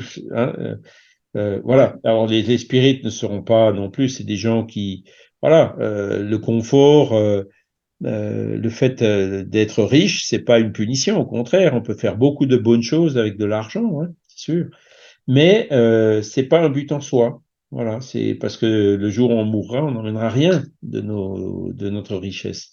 Et donc ça aussi, c'est quelque chose qui nous donne une vision on a moins peur de la mort, on comprend mieux ce qui se passe, on comprend le sens de la vie, pourquoi on est sur Terre pour évoluer, hein, euh, qu'on est temporairement incarné et puis qu'ensuite on retourne dans la vraie patrie qui est la patrie spirituelle. Hein. Le, point de vue change complètement et donc euh, il nous aide, il nous donne énormément de ressources pour euh, faire face aux difficultés naturelles de la vie. D'accord? Donc, dans ce sens-là, c'est sûr que le, spiritisme ou même euh, le spiritualisme apporte euh, énormément de ressources pour avoir le coping positif. D'accord? Sans pour autant, ben, notamment pour ce qui est spirit, d'avoir du coping négatif. Hein. Par exemple, les spirites ne refusent pas de traitement. Hein. Euh, ils, ils, se sentiront jamais punis par Dieu de face à une difficulté. Ils sauront que cette difficulté, elle est là pour les aider à évoluer S'ils voient que la mort est inévitable, ben, de toute façon, ils savaient déjà que la mort était inévitable, hein, on mourra tous un jour. Mais s'ils la voient arriver à une échéance, disons, plus prévisible, ben, il, verra ça avec beaucoup plus de philosophie, hein, ce qui l'aidera aussi, par exemple, euh, dans les moments de fin de vie, hein, à, faire face à toutes ces choses-là de façon euh, beaucoup plus sereine. Hein, et voire même ben, son esprit se détachant petit à petit, ben, il, comprendra pourquoi, ben, comment dire, sa, vision s'élargit petit à petit. Il verra peut-être des proches qui sont là euh, pour le sourire et voir qu'ils vont l'accueillir le jour où il passera de l'autre côté. Hein.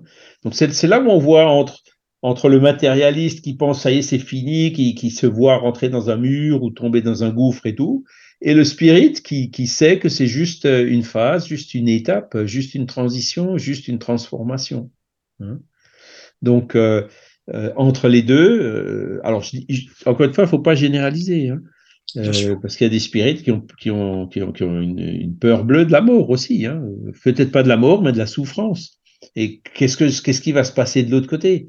Est-ce que je vais me retrouver à nos solars direct Est-ce que je, maintenant je vais rester dans le seuil Hein?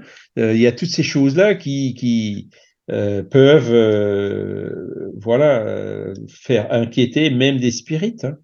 Mais le, vrai spirit qui a vraiment... le, mot souffrance revient souvent dans, dans ces cas-là, hein, dans, dans, cette, dans ces situations. Hein, Exactement. Il y a la souffrance physique.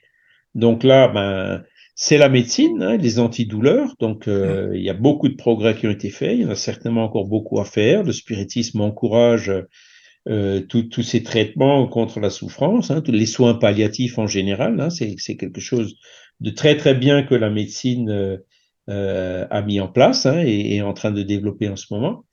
Hein. Mais ensuite, il y a aussi la souffrance morale. Hein. la souffrance morale qui est liée à cette logothérapie. Est-ce qu'on a un sens Est-ce qu'on peut donner un sens à la vie? Est-ce qu'on peut donner un sens à la mort et, le fait de d'y voir du sens, euh, ben forcément, ça va être euh, une ressource euh, très précieuse dans ces moments difficiles. Voilà.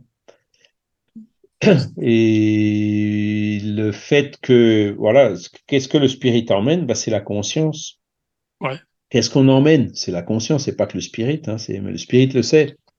Donc, on aura tendance, si on est spirit, à essayer de faire le plus possible, d'avoir bonne conscience, de faire le bien. Quand on a fait une erreur, d'essayer de la réparer. Hein, euh, de, de, de, voilà. Et, donc, euh, à partir du moment où on a bonne conscience, on sait qu'on emmènera cette bonne conscience de l'autre côté. Ça, c'est sûr, on l'emmène. Hein, ben, ça encourage le spirit euh, à, aller justement vers le bien, à faire que des choses bien positives, à travailler sur la fraternité, la solidarité, l'entraide, euh, hein, pour euh, justement euh, avoir cette bonne conscience. Hein, à bien continuer son cheminement en fait. Hein, donc, exactement. Voilà. Et en sachant aussi, après en parallèle, hein, que ben, toutes ces activités vont attirer à lui de bons esprits Hein, puisque les, les, esprits influencent euh, beaucoup euh, sur notre vie, comme on en a parlé aussi dans une émission passée. Hein. Et donc, euh, si on fait le bien, il y a des bons esprits qui vont revenir décupler nos forces dans, dans, le sens du bien. Par contre, si on fait des choses mauvaises ou si on pense mal, on va attirer aussi des esprits qui nous feront plutôt rentrer dans un cercle vicieux, qui vont compliquer les choses. Donc, le, fait d'avoir connaissance de tous ces éléments-là, hein, de, de les constater ben, par les observations du quotidien, hein, euh, ben, aide, et, euh, comment dire, nous stimule, nous motive hein, dans ce travail de réforme morale, euh, d'hygiène mentale, comme on disait tout à l'heure, qui va, par voie de conséquence, avoir un effet positif sur la santé, aussi bien physique que mentale. Hein, voilà. C'est sûr c'est vrai que rien ne vaut d'être bien dans ses baskets, comme on dit. Ah bah ça, c'est sûr. Ouais. Oui, tu as raison. Ouais, c'est sûr, c'est important. Oui. Ben Après, ben, il y, a, y, a, les pratiques spirituelles, hein. il y a la, la, méditation, il y a les prières, mm. hein, euh, les louanges, euh, le, le, voilà, tout, tout, ça, ça produit des émotions positives, réduit le stress, c'est des sources de, de, de, de, satisfaction intime, quoi. Hein. Euh, le spirit, il va chercher ses satisfactions, ou le spiritualiste va chercher ses satisfactions euh, plus euh, dans ces choses-là que euh, l'admiration, par exemple, de la nature aussi. Là, l'autre jour, j'étais, j'étais une petite larme aux yeux. Bon, ça y est, on commence, les merles commencent à chanter. Hein. Et, et, rien qu'un truc comme ça, tout bête de la nature, eh ben, ça suffit pour nous procurer une émotion euh, indescriptible. C'est un Pour moi, c'est vrai, c'est un rappel hein, d'entendre le, le maire. Il y a toujours un maire qui, qui ouais, ouais, c'est vrai que de voir la beauté de la nature autour de nous, vrai, de, de tout voir de façon positive, quoi. Et donc, quand on voit la beauté de la nature et du maire, ben forcément, on va les respecter. Ah ben là, hein c'est sûr. Non, mais tu as raison, c'est voilà. super important, quoi. Ben, et, et, et, après, bon, il y a l'effet aussi du communautaire. Hein. Les communautés, les gens qui, se, qui se rassemblent par affinité, et puis tout ça, ça euh, va entretenir ce cercle bénéfique. Hein. Avoir une bonne synergie euh, dans un domaine précis, etc. C'est vrai que c'est important. Voilà. Et donc à partir de là, euh, ben, il y a d'autres études qui montrent clairement que euh, il y a moins de dépression chez les personnes spiritualistes ou religieuses. La dépression qui est quand même la maladie, euh, une maladie des, parmi les plus euh, comment dire, euh, importante euh, du moment. Hein. Oui, oui, oui, oui c'est un fléau aussi, ça, donc, la dépression. Voilà, donc, donc là, je, je, regarde par exemple la présentation qu'a fait Ulfa, elle dit, euh, voilà, il y a, y, a, y a, tellement, euh, comment dire, euh, la, la, grande majorité des études montrent que la religiosité ou la spiritualité est, est significativement associé à un taux de dépression plus faible. Voilà. Mmh. Il n'y a que, donc, euh, comment dire, euh, voilà. Après, quand on parle de religion, c'est là où il faut être un peu plus prudent, hein, parce que dans les religions, bon, ben, il y a, euh, on a parlé tout à l'heure de, de, certains exemples qui donnent du coping négatif, mais il peut y avoir aussi des religions qui incitent à la violence, à l'intolérance, etc. Hein, donc, on parle du djihad, on parle de, de, les ultra orthodoxes, ultra hein, que, dans toutes les religions, hein, que ce soit catholique, musulmane, juive ou autre, hein, on, trouve comment dire des gens qui vont à l'extrême.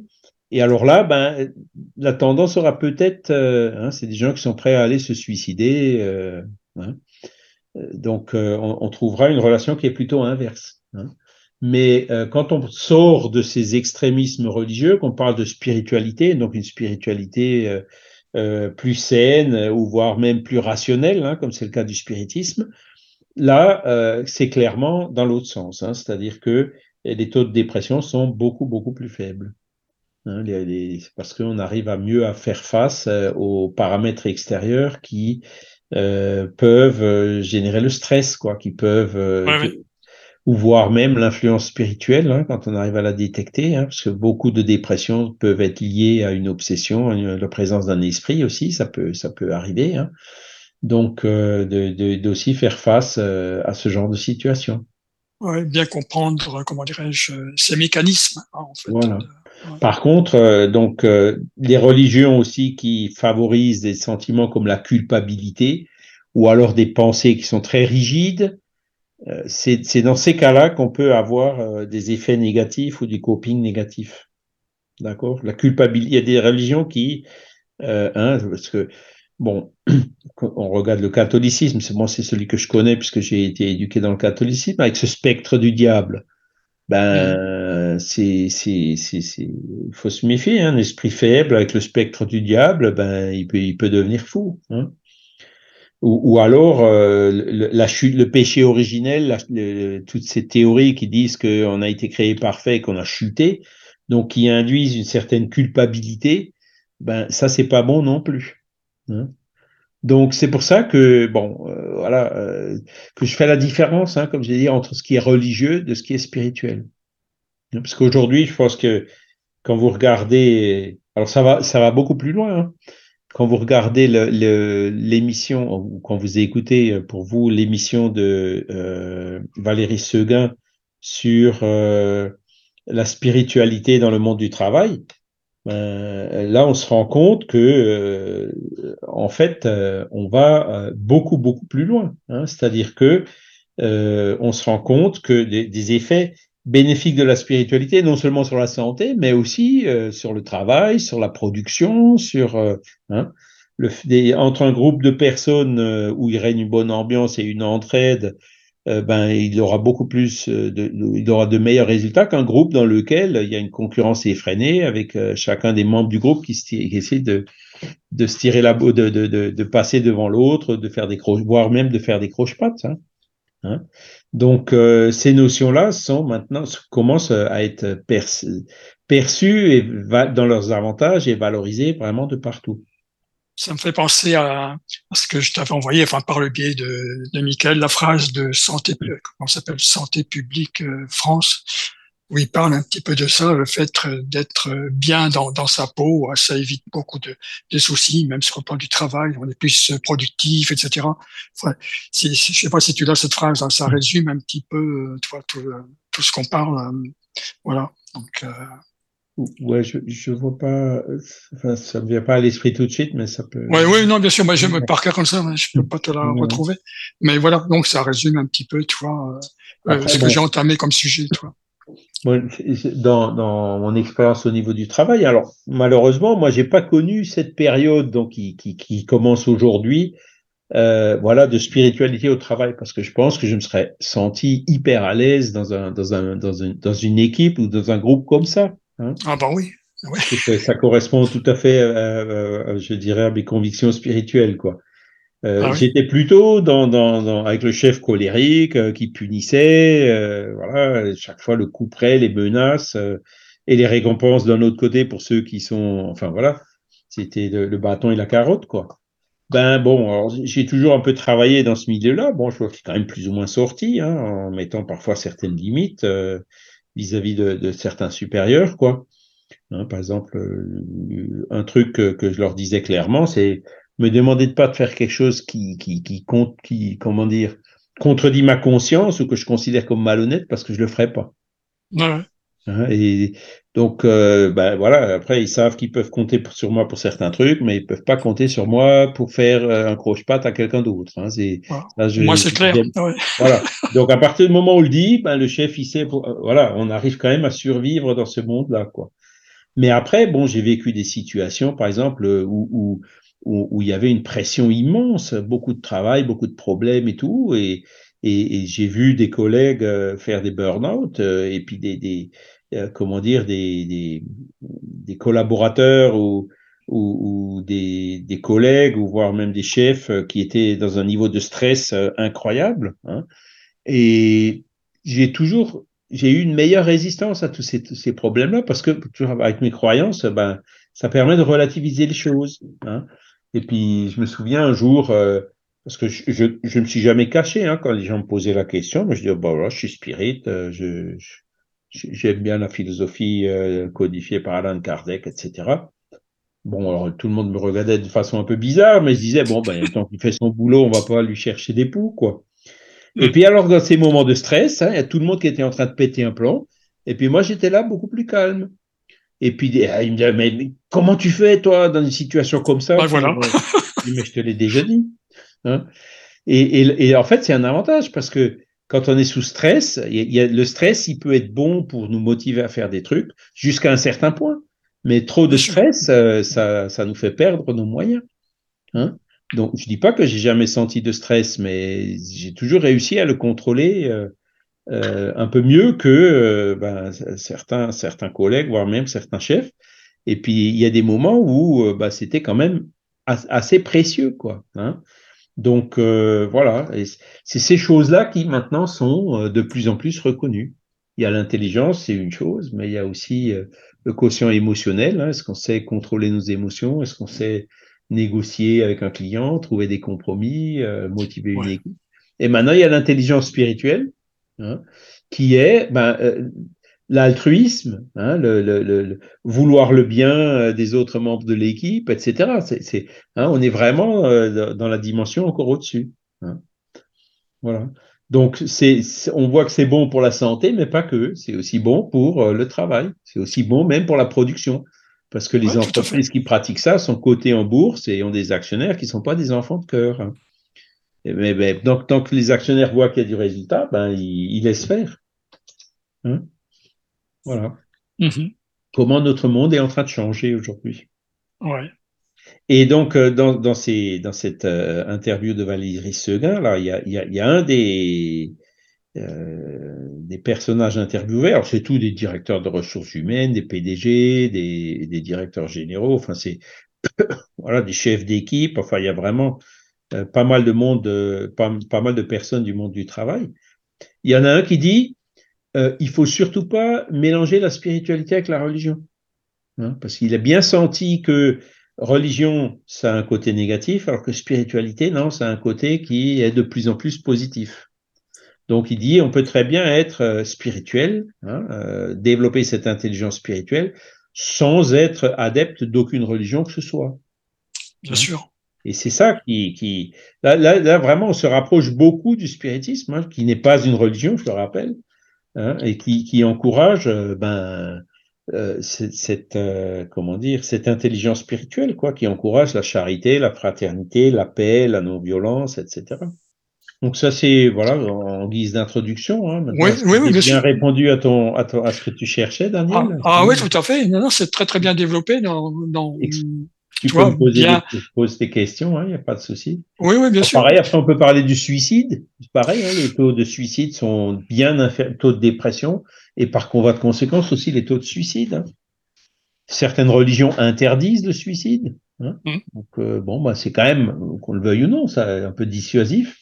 Et puis le fait d'avoir moins de, de, de, de, dépression, de stress et tout, c'est aussi quelque chose qui est une vie plus saine, ça, ça aide à réduire le suicide, hein, clairement. Tout à fait. Maintenant, tu as abordé euh, les, les, critères euh, les plus importants à, à mes yeux, en tout, en tout, cas, concernant ces, ces sujets, tu vois. Donc, les euh, addictions. Hein. Ah oui, oui, j'ai pensé à ça aussi, les addictions, effectivement. Je dis pas qu'il n'y a pas de spirit qui, qui, fume ou qui boit, il y a, hein, mais la majorité, le taux de fumeurs ou de buveurs chez les, chez les spirites ou chez les spiritualistes est inférieur à la moyenne, ça aussi c'est net. Hein? Ouais. C'est net. Bah oui, bon, c'est sûr qu'il y a d'autres, la vanité, là, etc. Bon, on peut, c'est vrai qu'on peut citer beaucoup de, de choses euh, négatives euh, quand elles sont pas bien régulées, quoi. Mmh, mmh. c'est pas toujours évident d'ailleurs, hein, c'est vrai. Voilà, c'est en fait c'est tout un ensemble, hein, euh, comme les, les, croyances qu'on a, euh, surtout quand elles sont rationnelles, comme dans le cas du spiritisme. Hein, c'est on constate la médiumnité, on constate qu'on a une âme, on constate euh, l'influence de notre guide sur nous. Hein, c'est suffit que quand, quand, on regarde et qu'on s'écoute un peu, euh, on, on, est, on est mis face à des phénomènes, à des résultats. Quoi. On fait une prière pour quelqu'un, d'un coup la personne guérit, va mieux enfin, il y a, il y a des, comment dire, ce qu'on appelle des miracles, hein, ben, qui se réalisent. Et puis, on voit que ben, on a essayé de faire quelque chose, et puis ben, il y a eu un résultat.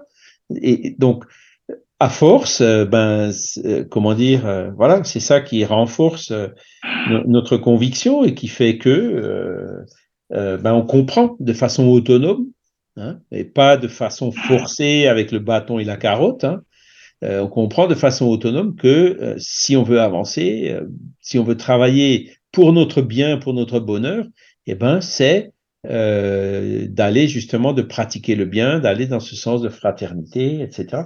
Et puis c'est d'ailleurs ce que Jésus nous avait dit il y a 2000 ans déjà, hein, qui était un, comment dire, mal compris, mal interprété, mais qui aimez votre prochain comme vous-même, rendez le bien pour le mal, voilà, c'est vraiment l'anti-égoïsme, l'anti-orgueil, euh, hein, bien, bien mhm. heureux les humbles, les, les, pauvres d'esprit, les doux et les pacifiques et tout. Voilà, on trouve tous ces enseignements en fait, on les trouve euh, dans les préceptes moraux que Jésus euh, nous avait déjà apportés il y a 2000 ans.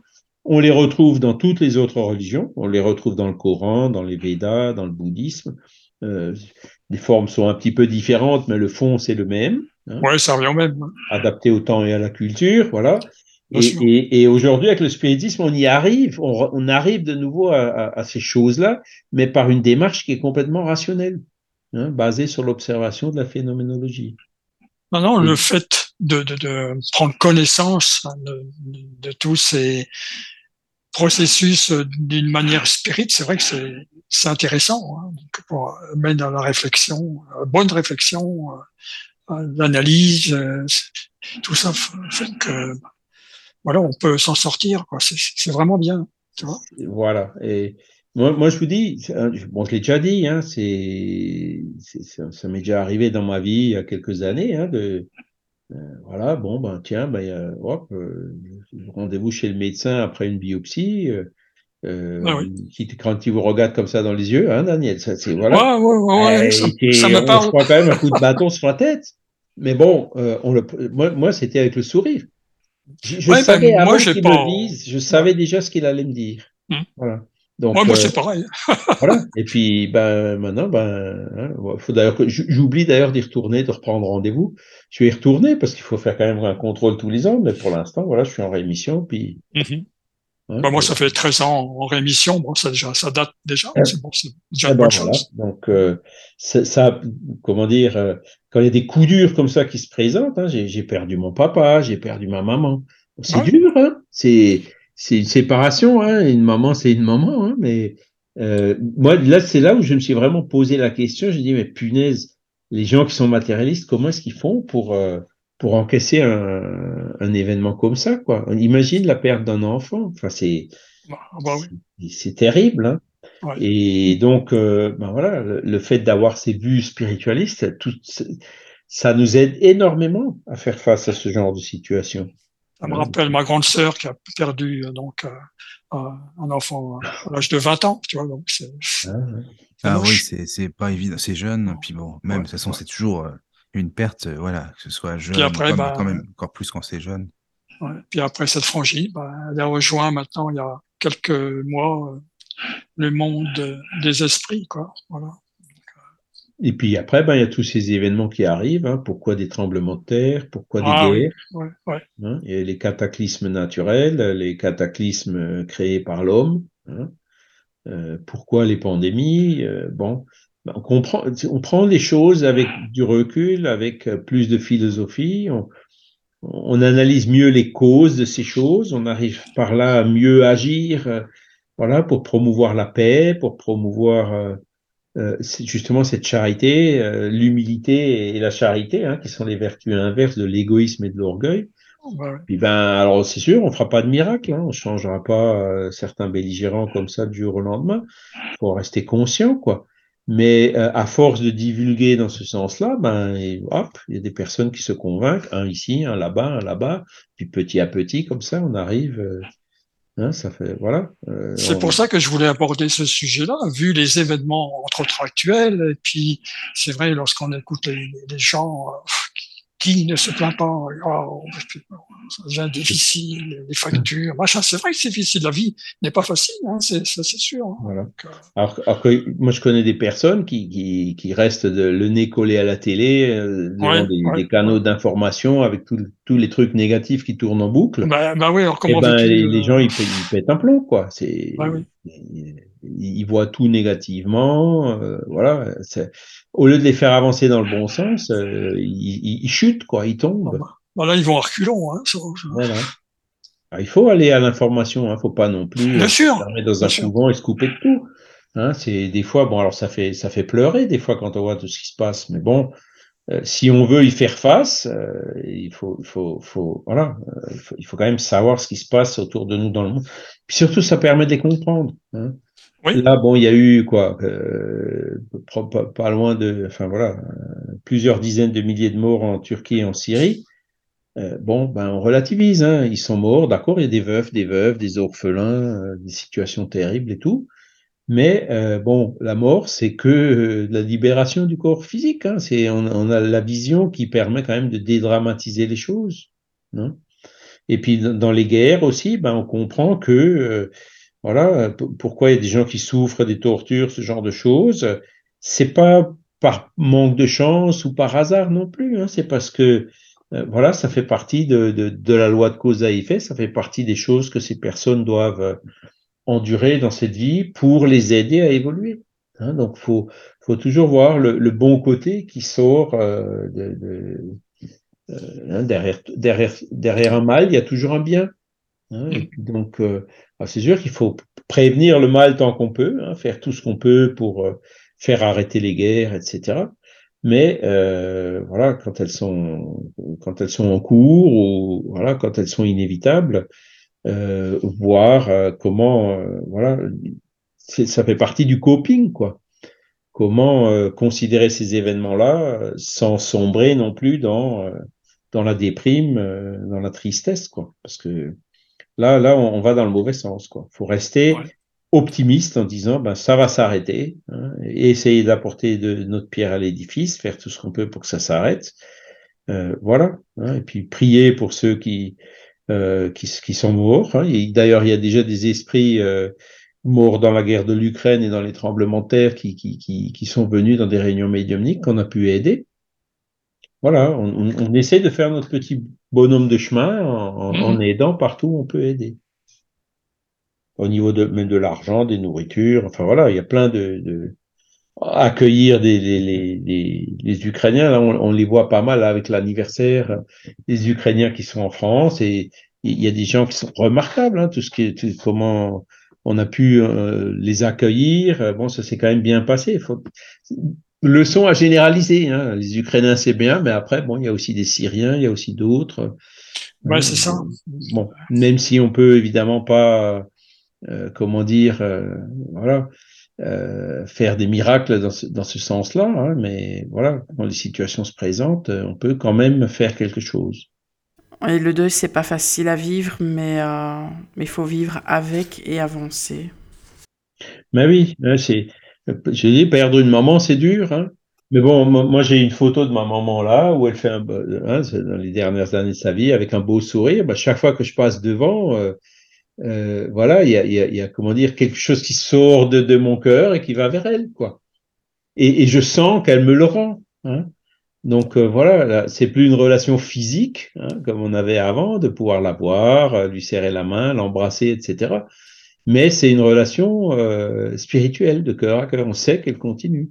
Et ça, bon ben pareil, hein, c'est pour pour faire face à un deuil, c'est inestimable. c'est vrai que c'est sujet difficile à, à discuter, à développer, mais c'est intéressant quand même, tu vois. Ouais, c'est sûr. Parce que ça amène beaucoup, beaucoup de, de réflexions hein, pour chacun de nous. Donc, euh, le fait d'avoir peur de la mort. Hein. Ah, oui, peur, ça aussi. La peur de l'inconnu. Hein. Oui, c'est aussi, voilà. Ouais, ouais. Et donc, euh, le fait de ne pas avoir peur de la mort, ben, ça, ça, c'est encore une, une, source de stress en moins, clairement. Oui, c'est vrai, c'est ce que je dis bah, souvent. Moi, c'est juste l'histoire de la souffrance, quoi. C'est vrai. Oui, c'est ça aussi. ça, c'est normal, hein, tu sais. Mais après, euh, tu disais Charles les spirites. Il y a, y a, pas un. Ah, c'est bizarre. Il y avait un chapitre, je sais plus quel bouquin où c'était écrit les spirites n'appréhendent pas. Pourquoi les spirites n'appréhendent pas la mort? C'est pas Gabriel Delanne, je sais plus. Euh, il, y avait... Ah, il y a non? Ah, c'est un, un, livre de Richard Simonetti. Ah bah sur peut-être alors. Qui a peur de la mort ah oui, oui, oui, parce qu'il parlait de ça dedans, justement. Voilà, c'est un euh, Brésilien. mais il est, lui, il est vraiment super. Hein, ah oui? Ah d'accord.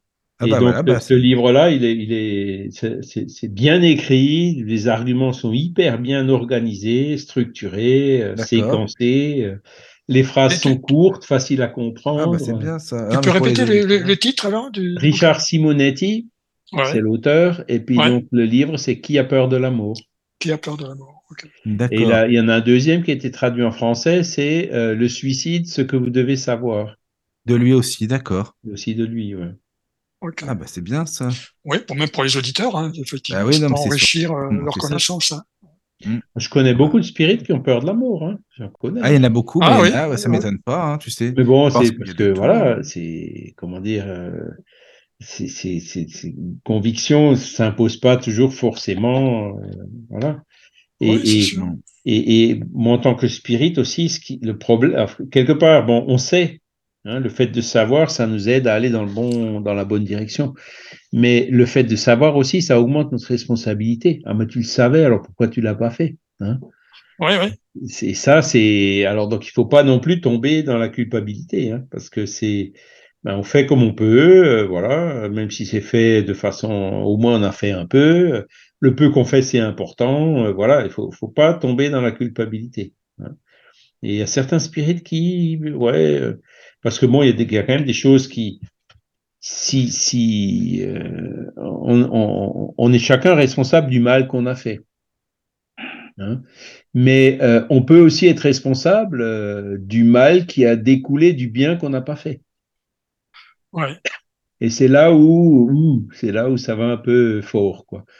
Mais bon, faut pas se prendre la tête avec ça. Hein. Faut ben être conscient, on, on, a des limitations, on n'est pas parfait, seul Dieu est parfait, donc voilà.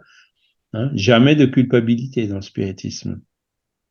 Mais euh, quand même, quelque part, une pression, euh, cette responsabilité qui nous, qui nous stimule, qui nous encourage à, avancer et à faire euh, le maximum. quoi.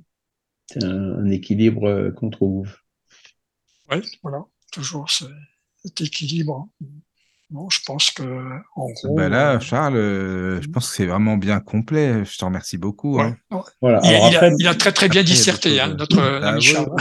c'est vraiment bien. Me, me demandez pas de rentrer dans, dans, la psychologie ou le. Bah, ah bah non, non, c'est pas la peine. Hein, parce que là, point de vue spirit, hein, que ça nous intéresse de toute façon. Non, non, moi c'est surtout de... les, les, les psychologues spirit. Alors, je vous dis, si vous voulez écouter des psychologues spirites, des psychiatres spirites, je vous encourage à écouter les, les, conférences de médecins, parce qu'il y en a bah, plusieurs. J'ai donné quelques, j'ai donné quelques liens à, voilà. comment, à Caro pour, pour il y a, les, Mandouche. Alors, il y a, il y, en a qui, il y a, il y a une conférence qui m'a, qui m'a bien plu. Ben, alors, c'est toi qui le, comment le traduis, euh, la visite, là, du, du de l'hôpital psychiatrique de, d'André Louis ah, je ah, oui. du côté de Sao Paulo. Donc, et ça fait penser, d'ailleurs, tu le dis dans ton commentaire, ça fait penser un petit peu, ça t'est pensé un petit peu à la, à la solaire, tu vois. Effectivement, c'est organisé de telle manière bah, c'est vrai, tu, tu, te retrouves un petit peu, euh, lorsqu'on lit le, le, le, bouquin, un petit peu dans, dans ce sens-là, quoi, les, différents services, et, tu vois. Et j'ai trouvé ça vraiment bien. C'est à écouter, quoi. Tu vois, cette euh, présentation de, de, ce centre.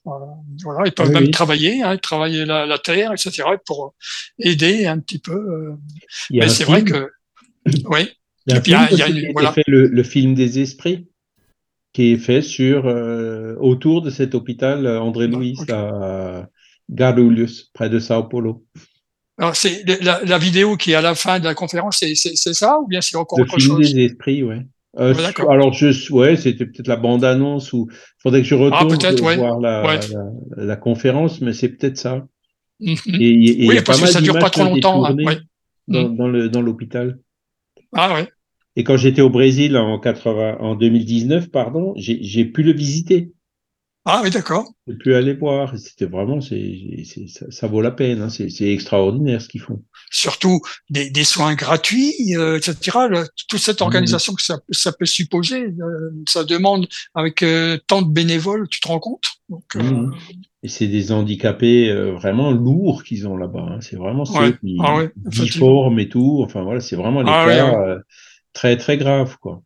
Non, tu vois, ça, ça m'a vite quand j'ai regardé un petit peu dans euh, médecine et spiritualité. Bon, j'en ai mis d'autres là, un petit peu. Ça concerne un petit peu la, la le côté euh, psychologique, psychiatrique, etc. Mais oui. c'est vrai qu'il y, y, a des. Mais j'ai pas écouté encore. J'ai écouté surtout ce, ce, documentaire, on peut dire comme ça, hein, euh, sur euh, l'hôpital euh, psychiatrique là, André Luis, oui. voilà, près de Sao Paulo. Donc, euh, Mmh. Merci pour le conseil, Daniel. Comme ça, si bah, on peut aller dessus, c'est ouais. bien.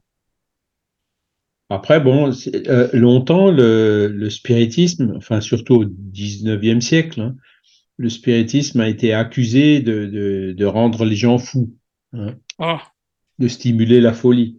Mais en fait, euh, ben, les études aujourd'hui montrent le contraire, quoi. Mais attends, un médium. Que, hein, mais qu'est-ce que c'était là Excuse-moi, qu'est-ce qui était invoqué pour dire ça en fait euh... oh ben, C'était, euh, comment dire, l'idée le, le, le, spirit qui dérangeait. Euh, ah, c'est l'idée même. religieux, oui, voire même scientifique ou médicaux. Oui, oui, oui, d'accord. Ah, oui, d'accord. Pour essayer de détruire, ils ont, ils ont inventé ce genre de choses. Aujourd'hui, les études montrent le contraire. Hein, C'est-à-dire, bah, tant mieux, étude, par exemple. Bien euh, le médium, pourtant, le médium, c'est quelqu'un qui, euh, des fois, entend des voix. Hein mmh. On est bien d'accord. C'est comme Jeanne d'Arc, comme c'était le cas de Jeanne d'Arc. Hein, et c'était pas une oui, folle, oui. Jeanne d'Arc. Elle a quand même fait des choses. Hein. S'il y avait pas Jeanne d'Arc, aujourd'hui, peut-être on parlerait en anglais. Hein. Ouais, bon. J'ai lu le bouquin sur Jeanne d'Arc et c'est intéressant, hein, tout ce qu'elle a pu faire. c'est vrai. Son char, voilà. Et donc, un, un, un, quand vous allez, quand on va chez un psychiatre et qu'on lui dit que qu'on entend des voix, c'est, c'est, hein, euh, voilà, on peut se retrouver euh, interné dans un hôpital où, voilà, hein, c'est une médiumnité incontrôlée. Euh, ça se termine souvent avec des médicaments lourds, etc. Ouais. Hein.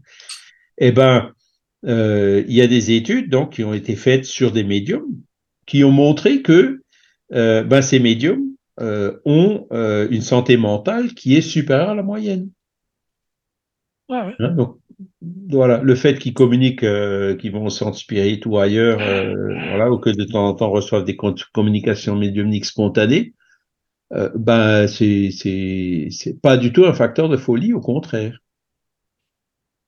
Alors après, euh, évidemment, il y a comment dire la, la, médiumnité qui est mal pratiquée, qui est pratiquée euh, pour gagner de l'argent ou qui, qui, hein, qui, mm. pratiquer sans connaissance de cause, là, effectivement, il y a des risques. Hein, le risque d'obsession. Mais il n'y a pas que les médiums qui sont obsédés, hein, il n'y a pas que des spirites qui sont obsédés. L'obsession, elle existe euh, partout. Hein, donc euh, voilà. Mais euh, effectivement, donc faut comment dire, ces ressources spirituelles, il faut les utiliser en connaissance de cause. C'est comme tout. Hein tout, toutes, les, toutes les choses, le langage euh, peut être utilisé pour dire de bonnes choses comme pour dire de mauvaises choses. Hein. Toutes les, toutes les, tous les talents que Dieu nous donne, on peut les utiliser pour le bien comme pour le mal. Hein. Ah oui, oui. Et puis la médiumnité, bah, c'est la même chose. Hein. Il y en a qui l'utilisent mal Et puis, euh, parfois, ça se retourne, euh, ça, peut, ça peut avoir des conséquences. Il y a des écueils, quoi, qu'il faut, qu'il faut savoir euh, éviter. Et puis, pour éviter les écueils, ben, il n'y a rien de tel que l'étude. À partir du moment où il y a l'étude, la pratique saine de la médiumnité, voilà, apporte même des bénéfices au médium, quoi. C'est-à-dire qu'il a prouvé qu'il a une santé mentale qui est meilleure que la moyenne. Alors j'ai une question. Est-ce que les, maladies psychiatriques euh, attirent les esprits euh, malfaisants, les esprits négatifs? Est-ce que ça attire plus? Euh, je, dirais oui et non. Hein. des fois oui, hein. ça, il peut y avoir une influence spirituelle, et quand elle est mal comprise, évidemment, ou quand elle est ignorée par un paradigme matérialiste, ben forcément le traitement sera incomplet. Hein. Euh, mais pas toujours. Hein. Il, y a, beaucoup de, de, de, maladies euh, psychiatriques qui viennent de nous-mêmes, hein, qui viennent de notre propre esprit, ou voire même de problèmes physiologiques au niveau du cerveau ou autre, des dégénérescences ou, d'autres, d'autres, d'autres soucis. Donc il y a les deux cas qui se présentent, et c'est pour ça que ben voilà, les, les psychiatres spirites, ils expliquent dans leurs conférences comment ils font la différence entre les deux. J'ai encore une question. Est-ce que les, spirites peuvent faire la différence entre une hallucination et une vision médiumnique? Euh, ben c'est le but, hein. c'est-à-dire que quand on étudie euh, les phénomènes médiumniques, ben, on apprend justement à, observer euh, ces phénomènes pour les, catégoriser dans, les, dans les catégories que tu cites. Hein c'est-à-dire faire la différence entre ce qui est euh, purement imaginatif d'une personne, de ce qui peut avoir euh, une réalité subjective, ou, voire même, et là c'est un peu plus facile, quand il y a une réalité objective, hein, quand il y a des preuves ou quand il y a plusieurs personnes qui le voient. Mais je suppose qu'en tant que, en, tant que spirit, vous n'avez de toute façon pas le droit de, de poser un diagnostic médical, je veux dire.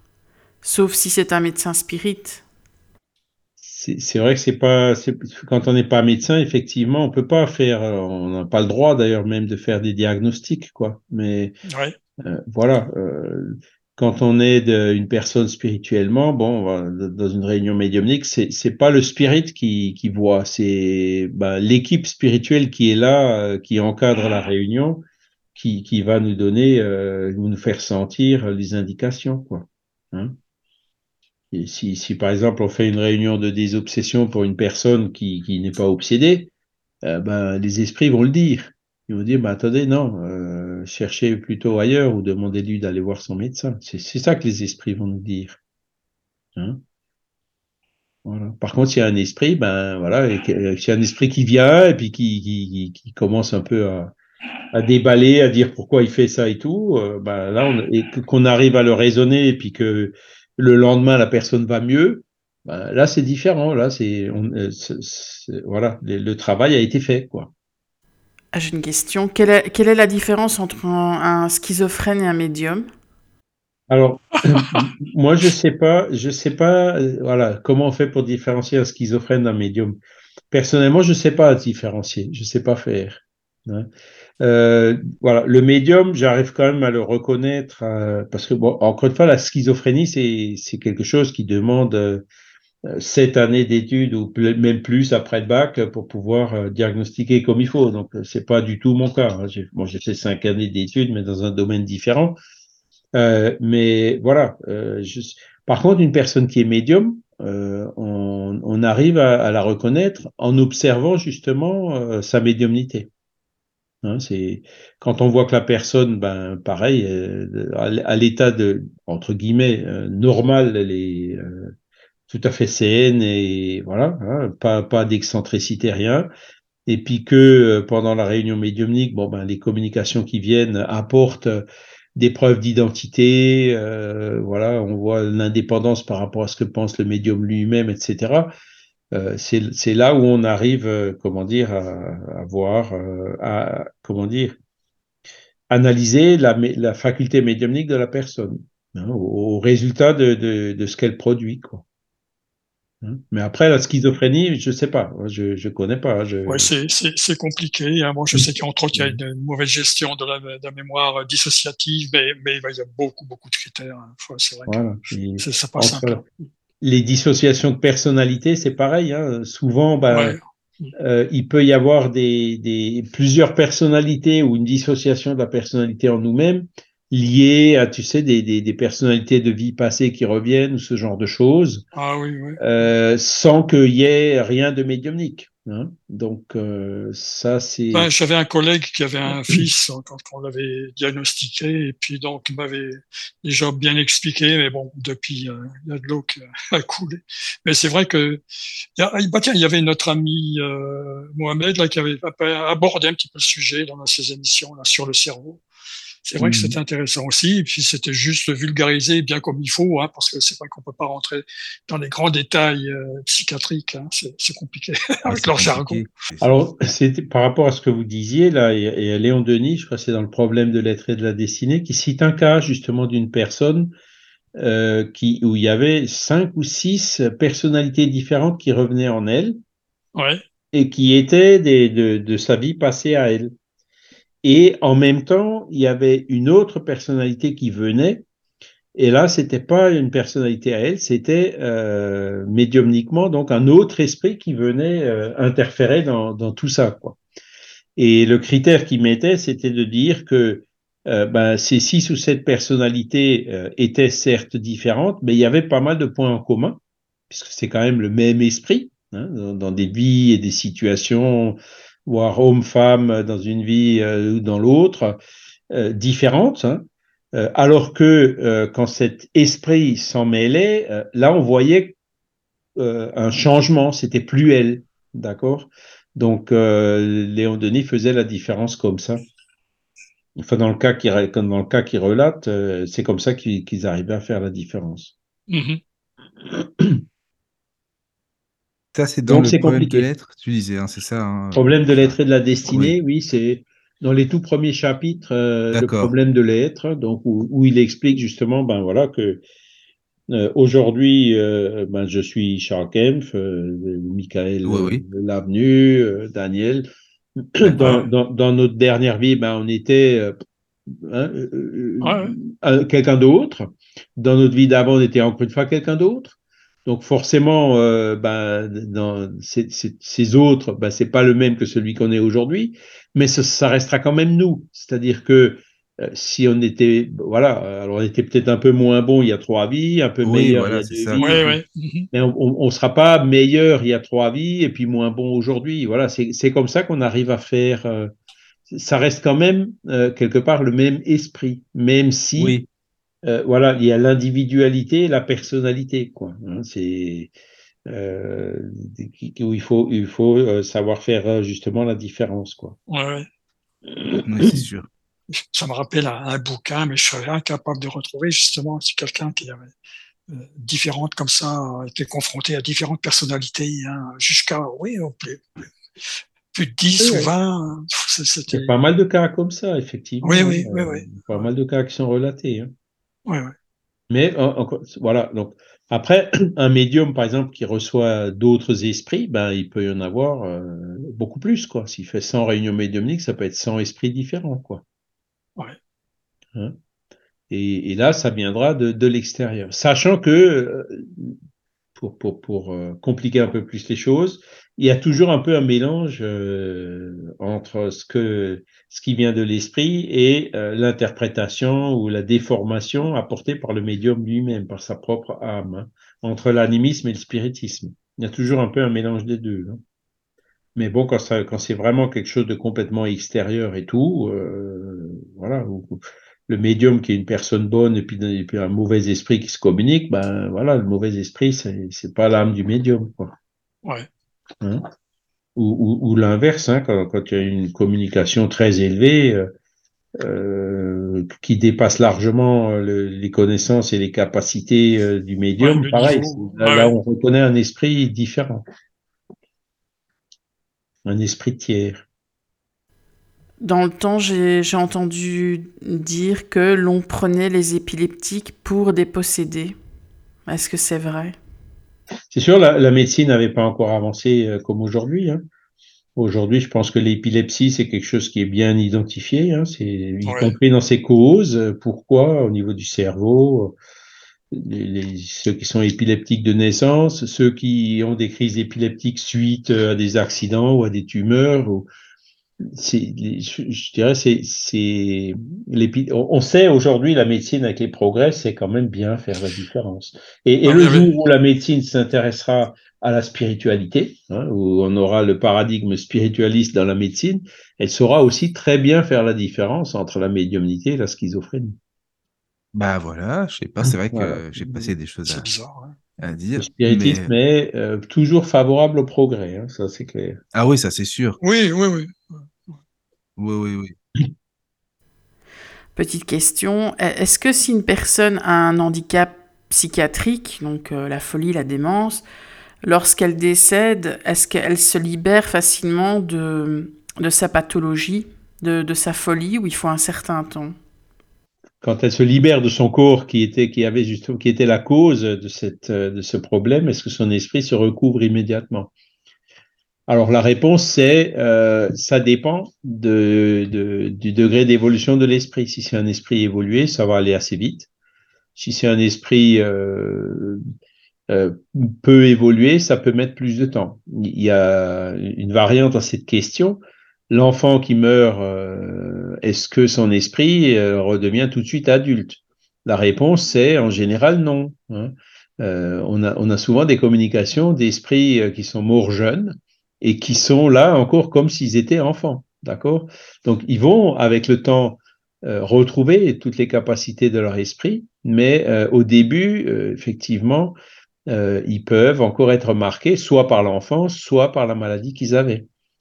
Je parlais de ma maman tout à l'heure, elle avait un Alzheimer, et donc elle a mis quand même quelques mois à, à se recouvrer euh, à recouvrer toute sa lucidité dans le monde des esprits. Hein, au début, elle disait j'étais dans les vapes, hein, parce mmh que euh, elle n'arrivait pas à se retrouver comme ça euh, tout de suite. Hein, ça a mis un petit peu de temps. Mais c'est venu. Aujourd'hui, euh, voilà, elle pense déjà à la suite, à se réincarner, etc.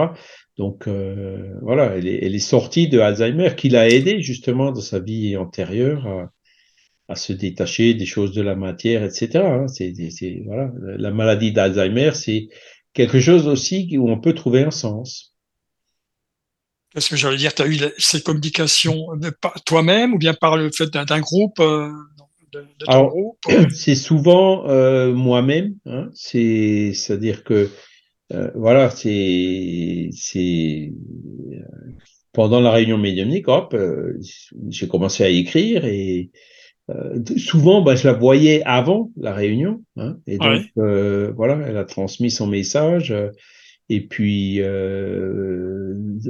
chaque fois en donnant des petits éléments comme ça qui, qui, qui, qui la font clairement reconnaître. Hein. Mm. Et après, ben, il y a eu aussi des choses qui venaient d'elle. Des choses, au début, ça venait de son père à elle, hein, de mon grand-père, qui, qui, parce qu'elle pouvait pas venir au début, donc c'est lui qui venait. C'est lui qui faisait l'intermédiaire. Non, non, elle est chez nous, t'inquiète pas, euh, voilà. Ouais, Il servait d'intermédiaire, quoi. Euh, c'est ça, c'est ça. Et maintenant, c'est elle qui dit, ben, le grand-père, il est en train de se réincarner, euh, etc. Quoi. Ah. voilà, c'est. Après, il y, a, toutes les circonstances qui font que, ben, on s'y retrouve. Mais c'est vrai que bon, c'est souvent passé. enfin, ils, vont au plus simple. Hein, ils sont passés directement par moi. C'est comme je suis déjà entre guillemets convaincu, j'ai pas besoin d'avoir euh, quelqu'un qui les connaît pas du tout. Voilà, les preuves d'identité et tout. Oui, oui, On, on, on, reconnaît, quoi, on sent. Hein, c'est le ressenti quand, quand c'est l'esprit de sa maman qui est là. Bah, c'est ça, tu le ressens, tu le sais, quoi. Voilà, la bonté, la bienveillance. Oui, c'est ça. Euh, c'est ça. on peut pas, on peut difficilement se tromper. C'est sûr. Si on est avec euh, avec la folie, déjà à la base, si on a déjà une maladie psychiatrique euh, très forte dès la naissance, est-ce que c'est une vie euh, où on stagne au niveau de l'évolution, où euh, ça a quand même une raison d'être en fait? Non, alors ça, le, livre des esprits, il en parle. Hein. il y a des esprits qui choisissent effectivement d'avoir ces handicaps dès la naissance mais euh, alors, ce qu'il faut savoir, c'est que le handicap vient du corps, mais leur esprit, il est, euh, il est là. Hein. ma maman avait Alzheimer, mais on sentait que son esprit était derrière, il était lucide. C'est le corps qui lui permettait plus de s'exprimer, de parler, euh, euh, voilà. Et, donc l'esprit, ça lui sert. Hein, ça, c'est une expérience quand même qui, comment dire, le fait d'avoir senti ce genre de choses dans sa peau, euh, permet de, de, comment dire, euh, ben de la fois suivante, euh, on, quand on est, voilà, d'éviter l'oisiveté ou ce genre de travers, quoi. C'est quand même utile à l'avancement de l'esprit, c'est clair. C'est pas mhm. une c'est pas une incarnation nulle. Hein, de, de, stagnation, non, c'est, elle sera, elle sera forcément utile. à l'esprit. C'est pour ça qu'il aura une expérience utile, quoi. Ouais, ouais. Oui, oui, oui quand tu sens quelque chose dans ta peau, il euh, n'y a rien de mieux que pour te convaincre ou te dissuader. Voilà. Oui, c'est sûr. Non, mais c'est intéressant ça aussi. Oui. Si, en mm. plus, tu dis, ils en parlent dans le livre des esprits. Tu sais pas où dans, dans le livre des esprits. Je, après, ne cherche pas exprès, hein, mais. Euh, si, je, je, pense que dans le livre des esprits, il y a un paragraphe où il parle justement, mais pourquoi euh, il y en a qui choisissent des vies en tant que fous ah, ils utilisent le mot crétin. Hein. Alors, crétin, ah, oui, c'est un mot qui a un peu changé, mais oui, oui, euh, voilà, c'est un handicap, un handicap mental, quoi. Oui. Et il me semble qu'il y en a aussi dans, dans le ciel et l'enfer. C'est dans la deuxième partie avec ah, la communication des esprits, il y a aussi euh, une ou deux communications d'esprits euh, qui avaient des existences comme ça. Oui, oui, L'esprit qui dit après, ben voilà, ça m'a servi à moi ben, pour à me défaire de tel et tel. Ou des esprits qui ont trop, dans une vie, utilisé leur intelligence pour faire du, du mal aussi. C'est ça. Soit pas utiliser l'intelligence les, qu'ils avaient, hein, genre ils ont perdu leur temps. Et, donc là, du coup, ils ont l'intelligence, mais ils peuvent pas l'utiliser. Donc forcément, hein, tu vois, ça, bah oui. Hein, la, fois suivante, tu perdras moins ton temps. Bah oui. Euh, voilà, c'est un exemple. Ah, j'ai encore une petite dernière question. Est-ce que la, la, folie, ça serait une malformation du père-esprit Alors, euh, bah, c'est aussi un peu... Euh, oui, parce que, comment dire, le corps, c'est quelque part un peu euh, une, image du père-esprit, d'accord? Oui, un moule, ouais. Le père-esprit, c'est le moule, hein, c'est... voilà. Et donc, euh, il, a forcément une influence euh, sur le corps, mais c'est pas quelque chose qui est euh, irréversible, d'accord? C'est quelque chose que l'esprit, ben, dans la préparation de sa réincarnation, ben, le Père Esprit a été fait dans le sens souhaité, hein. Et, et c'est ça qui fait que à la désincarnation, comme on l'a dit tout à l'heure, ben, il, il, va revenir à la normale, mais pas tout de suite, pas immédiatement. Autant il y a un temps de préparation, autant il y a aussi un temps de récupération après la désincarnation. Mais bon, ça c'est au niveau du Père-Esprit. Hein, mais oui, voilà, c'est ça. Lui, quelque part, c'est l'Esprit qui. Hein, le Père-Esprit, c'est le moule du corps, mais euh, le Père-Esprit représente aussi l'Esprit, d'accord? Le mmh, chef dans, dans, dans, dans, les trois choses, là, Esprit, Père-Esprit, corps, c'est l'Esprit. C'est quand même lui le chef. C'est lui qui détermine le Père-Esprit qui, qui et le Père-Esprit qui détermine le corps.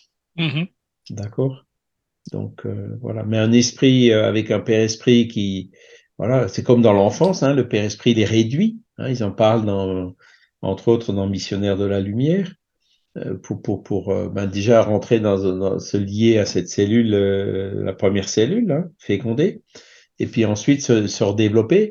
Et c'est ça qui explique aussi le fait que ben, quand, quand il meurt dans l'enfance, il faut un certain temps avant qu'il retrouve sa situation euh, d'esprit euh, adulte.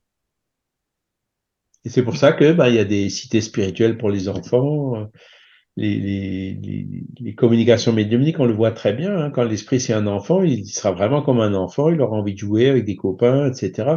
Et puis, et puis dans, dans, dans le monde spirituel, bah, il y a des, il y a des comment dire, euh, d'autres enfants qui sont là pour accueillir les enfants. voilà. Enfin, il y a de la littérature il y a de la littérature euh, par rapport aux enfants, des, textes psychographiés, etc. Dans, dans, Alors, ça, il faut que je recherche. Je sais qu'il y a des livres, il y a un certain nombre de livres qui parlent de, de ces cités, euh, un espèce de nos solar pour les enfants, mais euh, je suis pas sûr qu'ils soient traduits en français. Il faut que je vérifie. Ah, d'accord.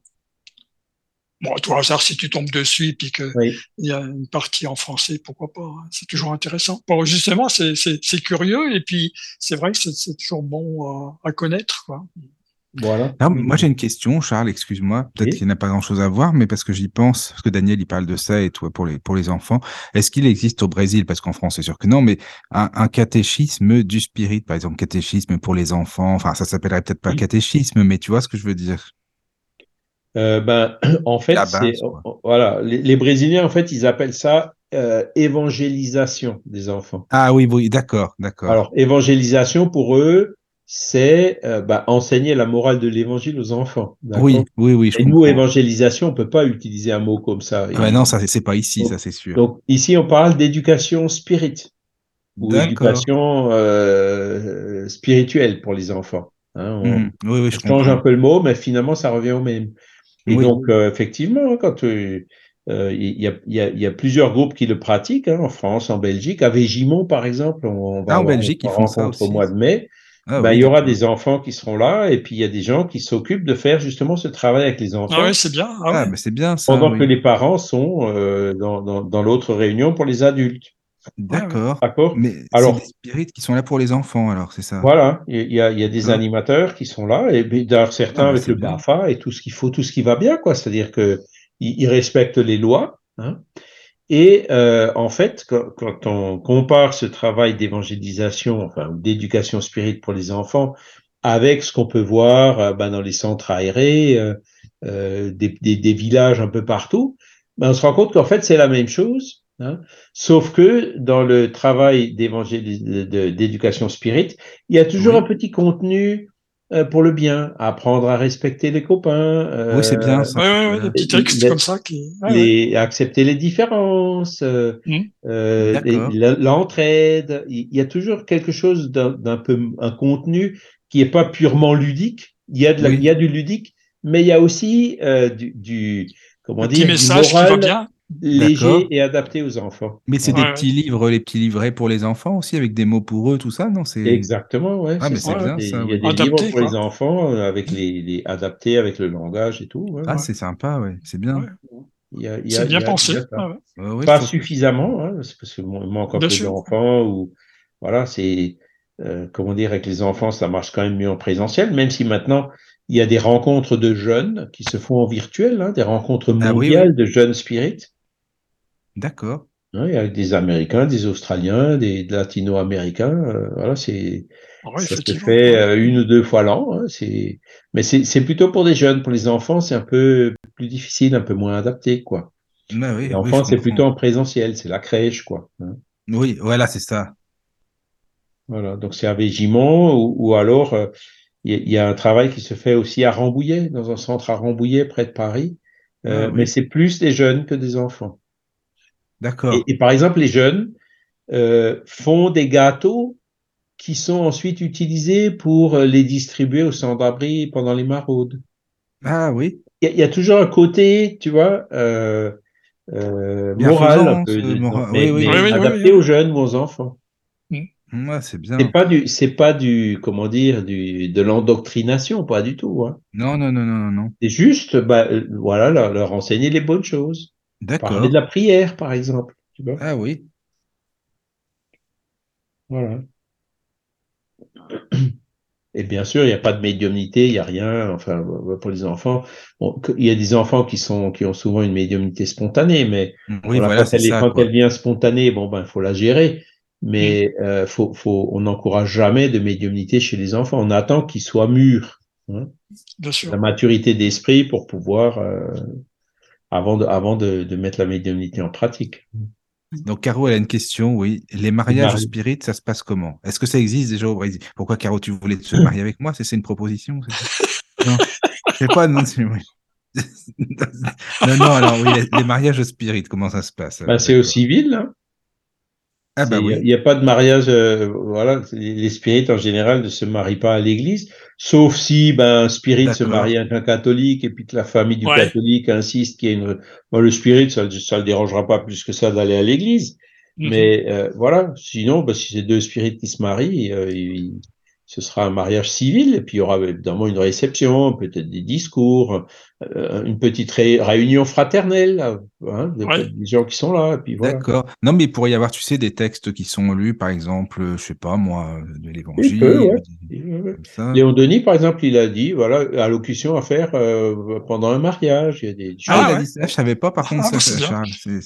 ça, ça, il y a quelque chose comme ça. Bon, bon. Non, faut que tu l'apprennes par cœur, euh, Michael. Ah oui, faut que je l'apprenne, c'est bien. Et ah, mais je savais pas du tout, ça c'est intéressant. Bah, à quoi sert la famille, la loi d'amour, voilà, bah, à quoi sert le mariage en fait, pourquoi on se marie?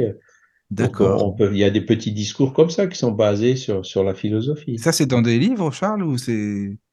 Euh, alors, oui, les recueils de prières qu'on a fait. Ah, oui. ah, il, y a, il, y a, un recueil de prières de, donc de Kardec, mais il y a un recueil de prières aussi de Léon Denis. Et là-dedans, il y a une allocution pour les mariages, quand il y a quelqu'un qui naît, quand il y a quelqu'un qui meurt. Attends, alors ça, c'est où, par contre? Excuse-moi, les, recueils de prières bah, C'est dans, c'est Léon Denis. Il y a un, livre qui s'appelle Recueil de prières spirit. Ah oui, c'est pas dans un livre comme Kardec, c'est pas à la fin d'un livre, hein, c'est ça que tu veux dire? Non, non, c'est un, ah, livre à part. D'accord, d'accord. Oui, oui. Ou qui a peut-être été relié avec un autre, faudra que je regarde.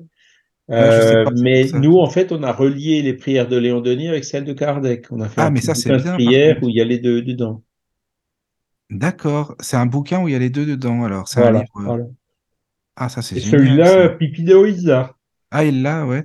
D'accord, faudrait que je lui demande. Sinon, bon, les, les, prières de Léon Denis, je peux vous les envoyer en, en PDF. Ah, bah oui. En e-book encore, c'est pas encore la technologie, mais en PDF. Ah, non, mais c'est bien, c'est bien. Euh, voilà, bah, je ne sais pas si tu as des choses à rajouter, Charles, parce que moi je trouve que c'est une belle émission. En tout cas, il y a plein de choses, c'est enrichissant. En tout, cas, ça, ça, a répondu à, ma demande.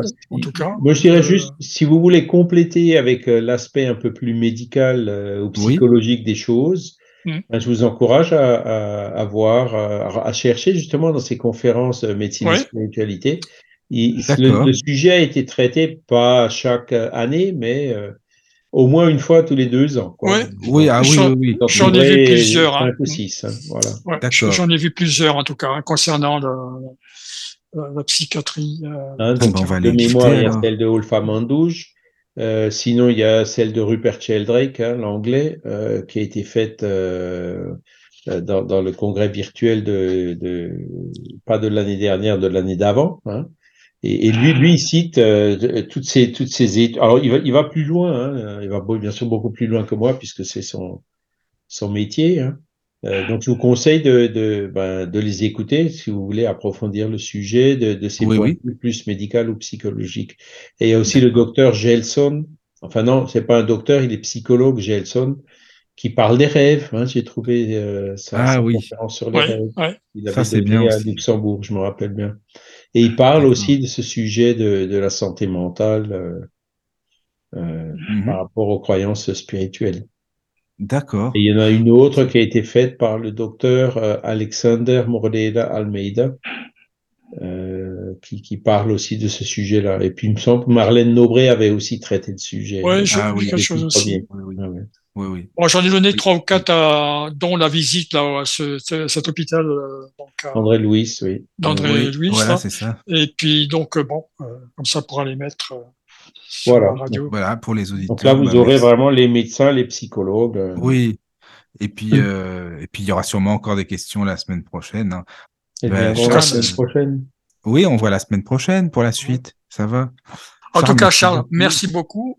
Mais de rien, que, merci à vous. Voilà, c'était belle, belle Une belle émission, encore. Mm. Et puis, bah, pour Daniel, c'est bien. Merci parce que c'est ta demande, Daniel, pour euh, le thème. Alors, c'est. Oui, c'est vrai, c'est pas simple, hein, c'est pas, mm. c'est difficile, mais ça fait rien. Oui, tu vois, Charles s'en est très très bien tiré. De toute façon, euh, je savais que le connaissant maintenant euh, pour euh, la dissertation, c'est, il connaît bien ces, ces, sujets. Et puis donc, euh, oui, merci oui. encore. Ouais. Mais de rien, de rien. C'est moi qui vous remercie pour cette nouvelle avec occasion. Euh, avec plaisir. Voilà. Et puis on se dit à la semaine prochaine alors. À la semaine prochaine. À la semaine prochaine. Merci. Merci beaucoup. À, à bientôt. Au revoir à tous. Au revoir. Au revoir. La radio du lotus, la radio qui t'en donne toujours plus.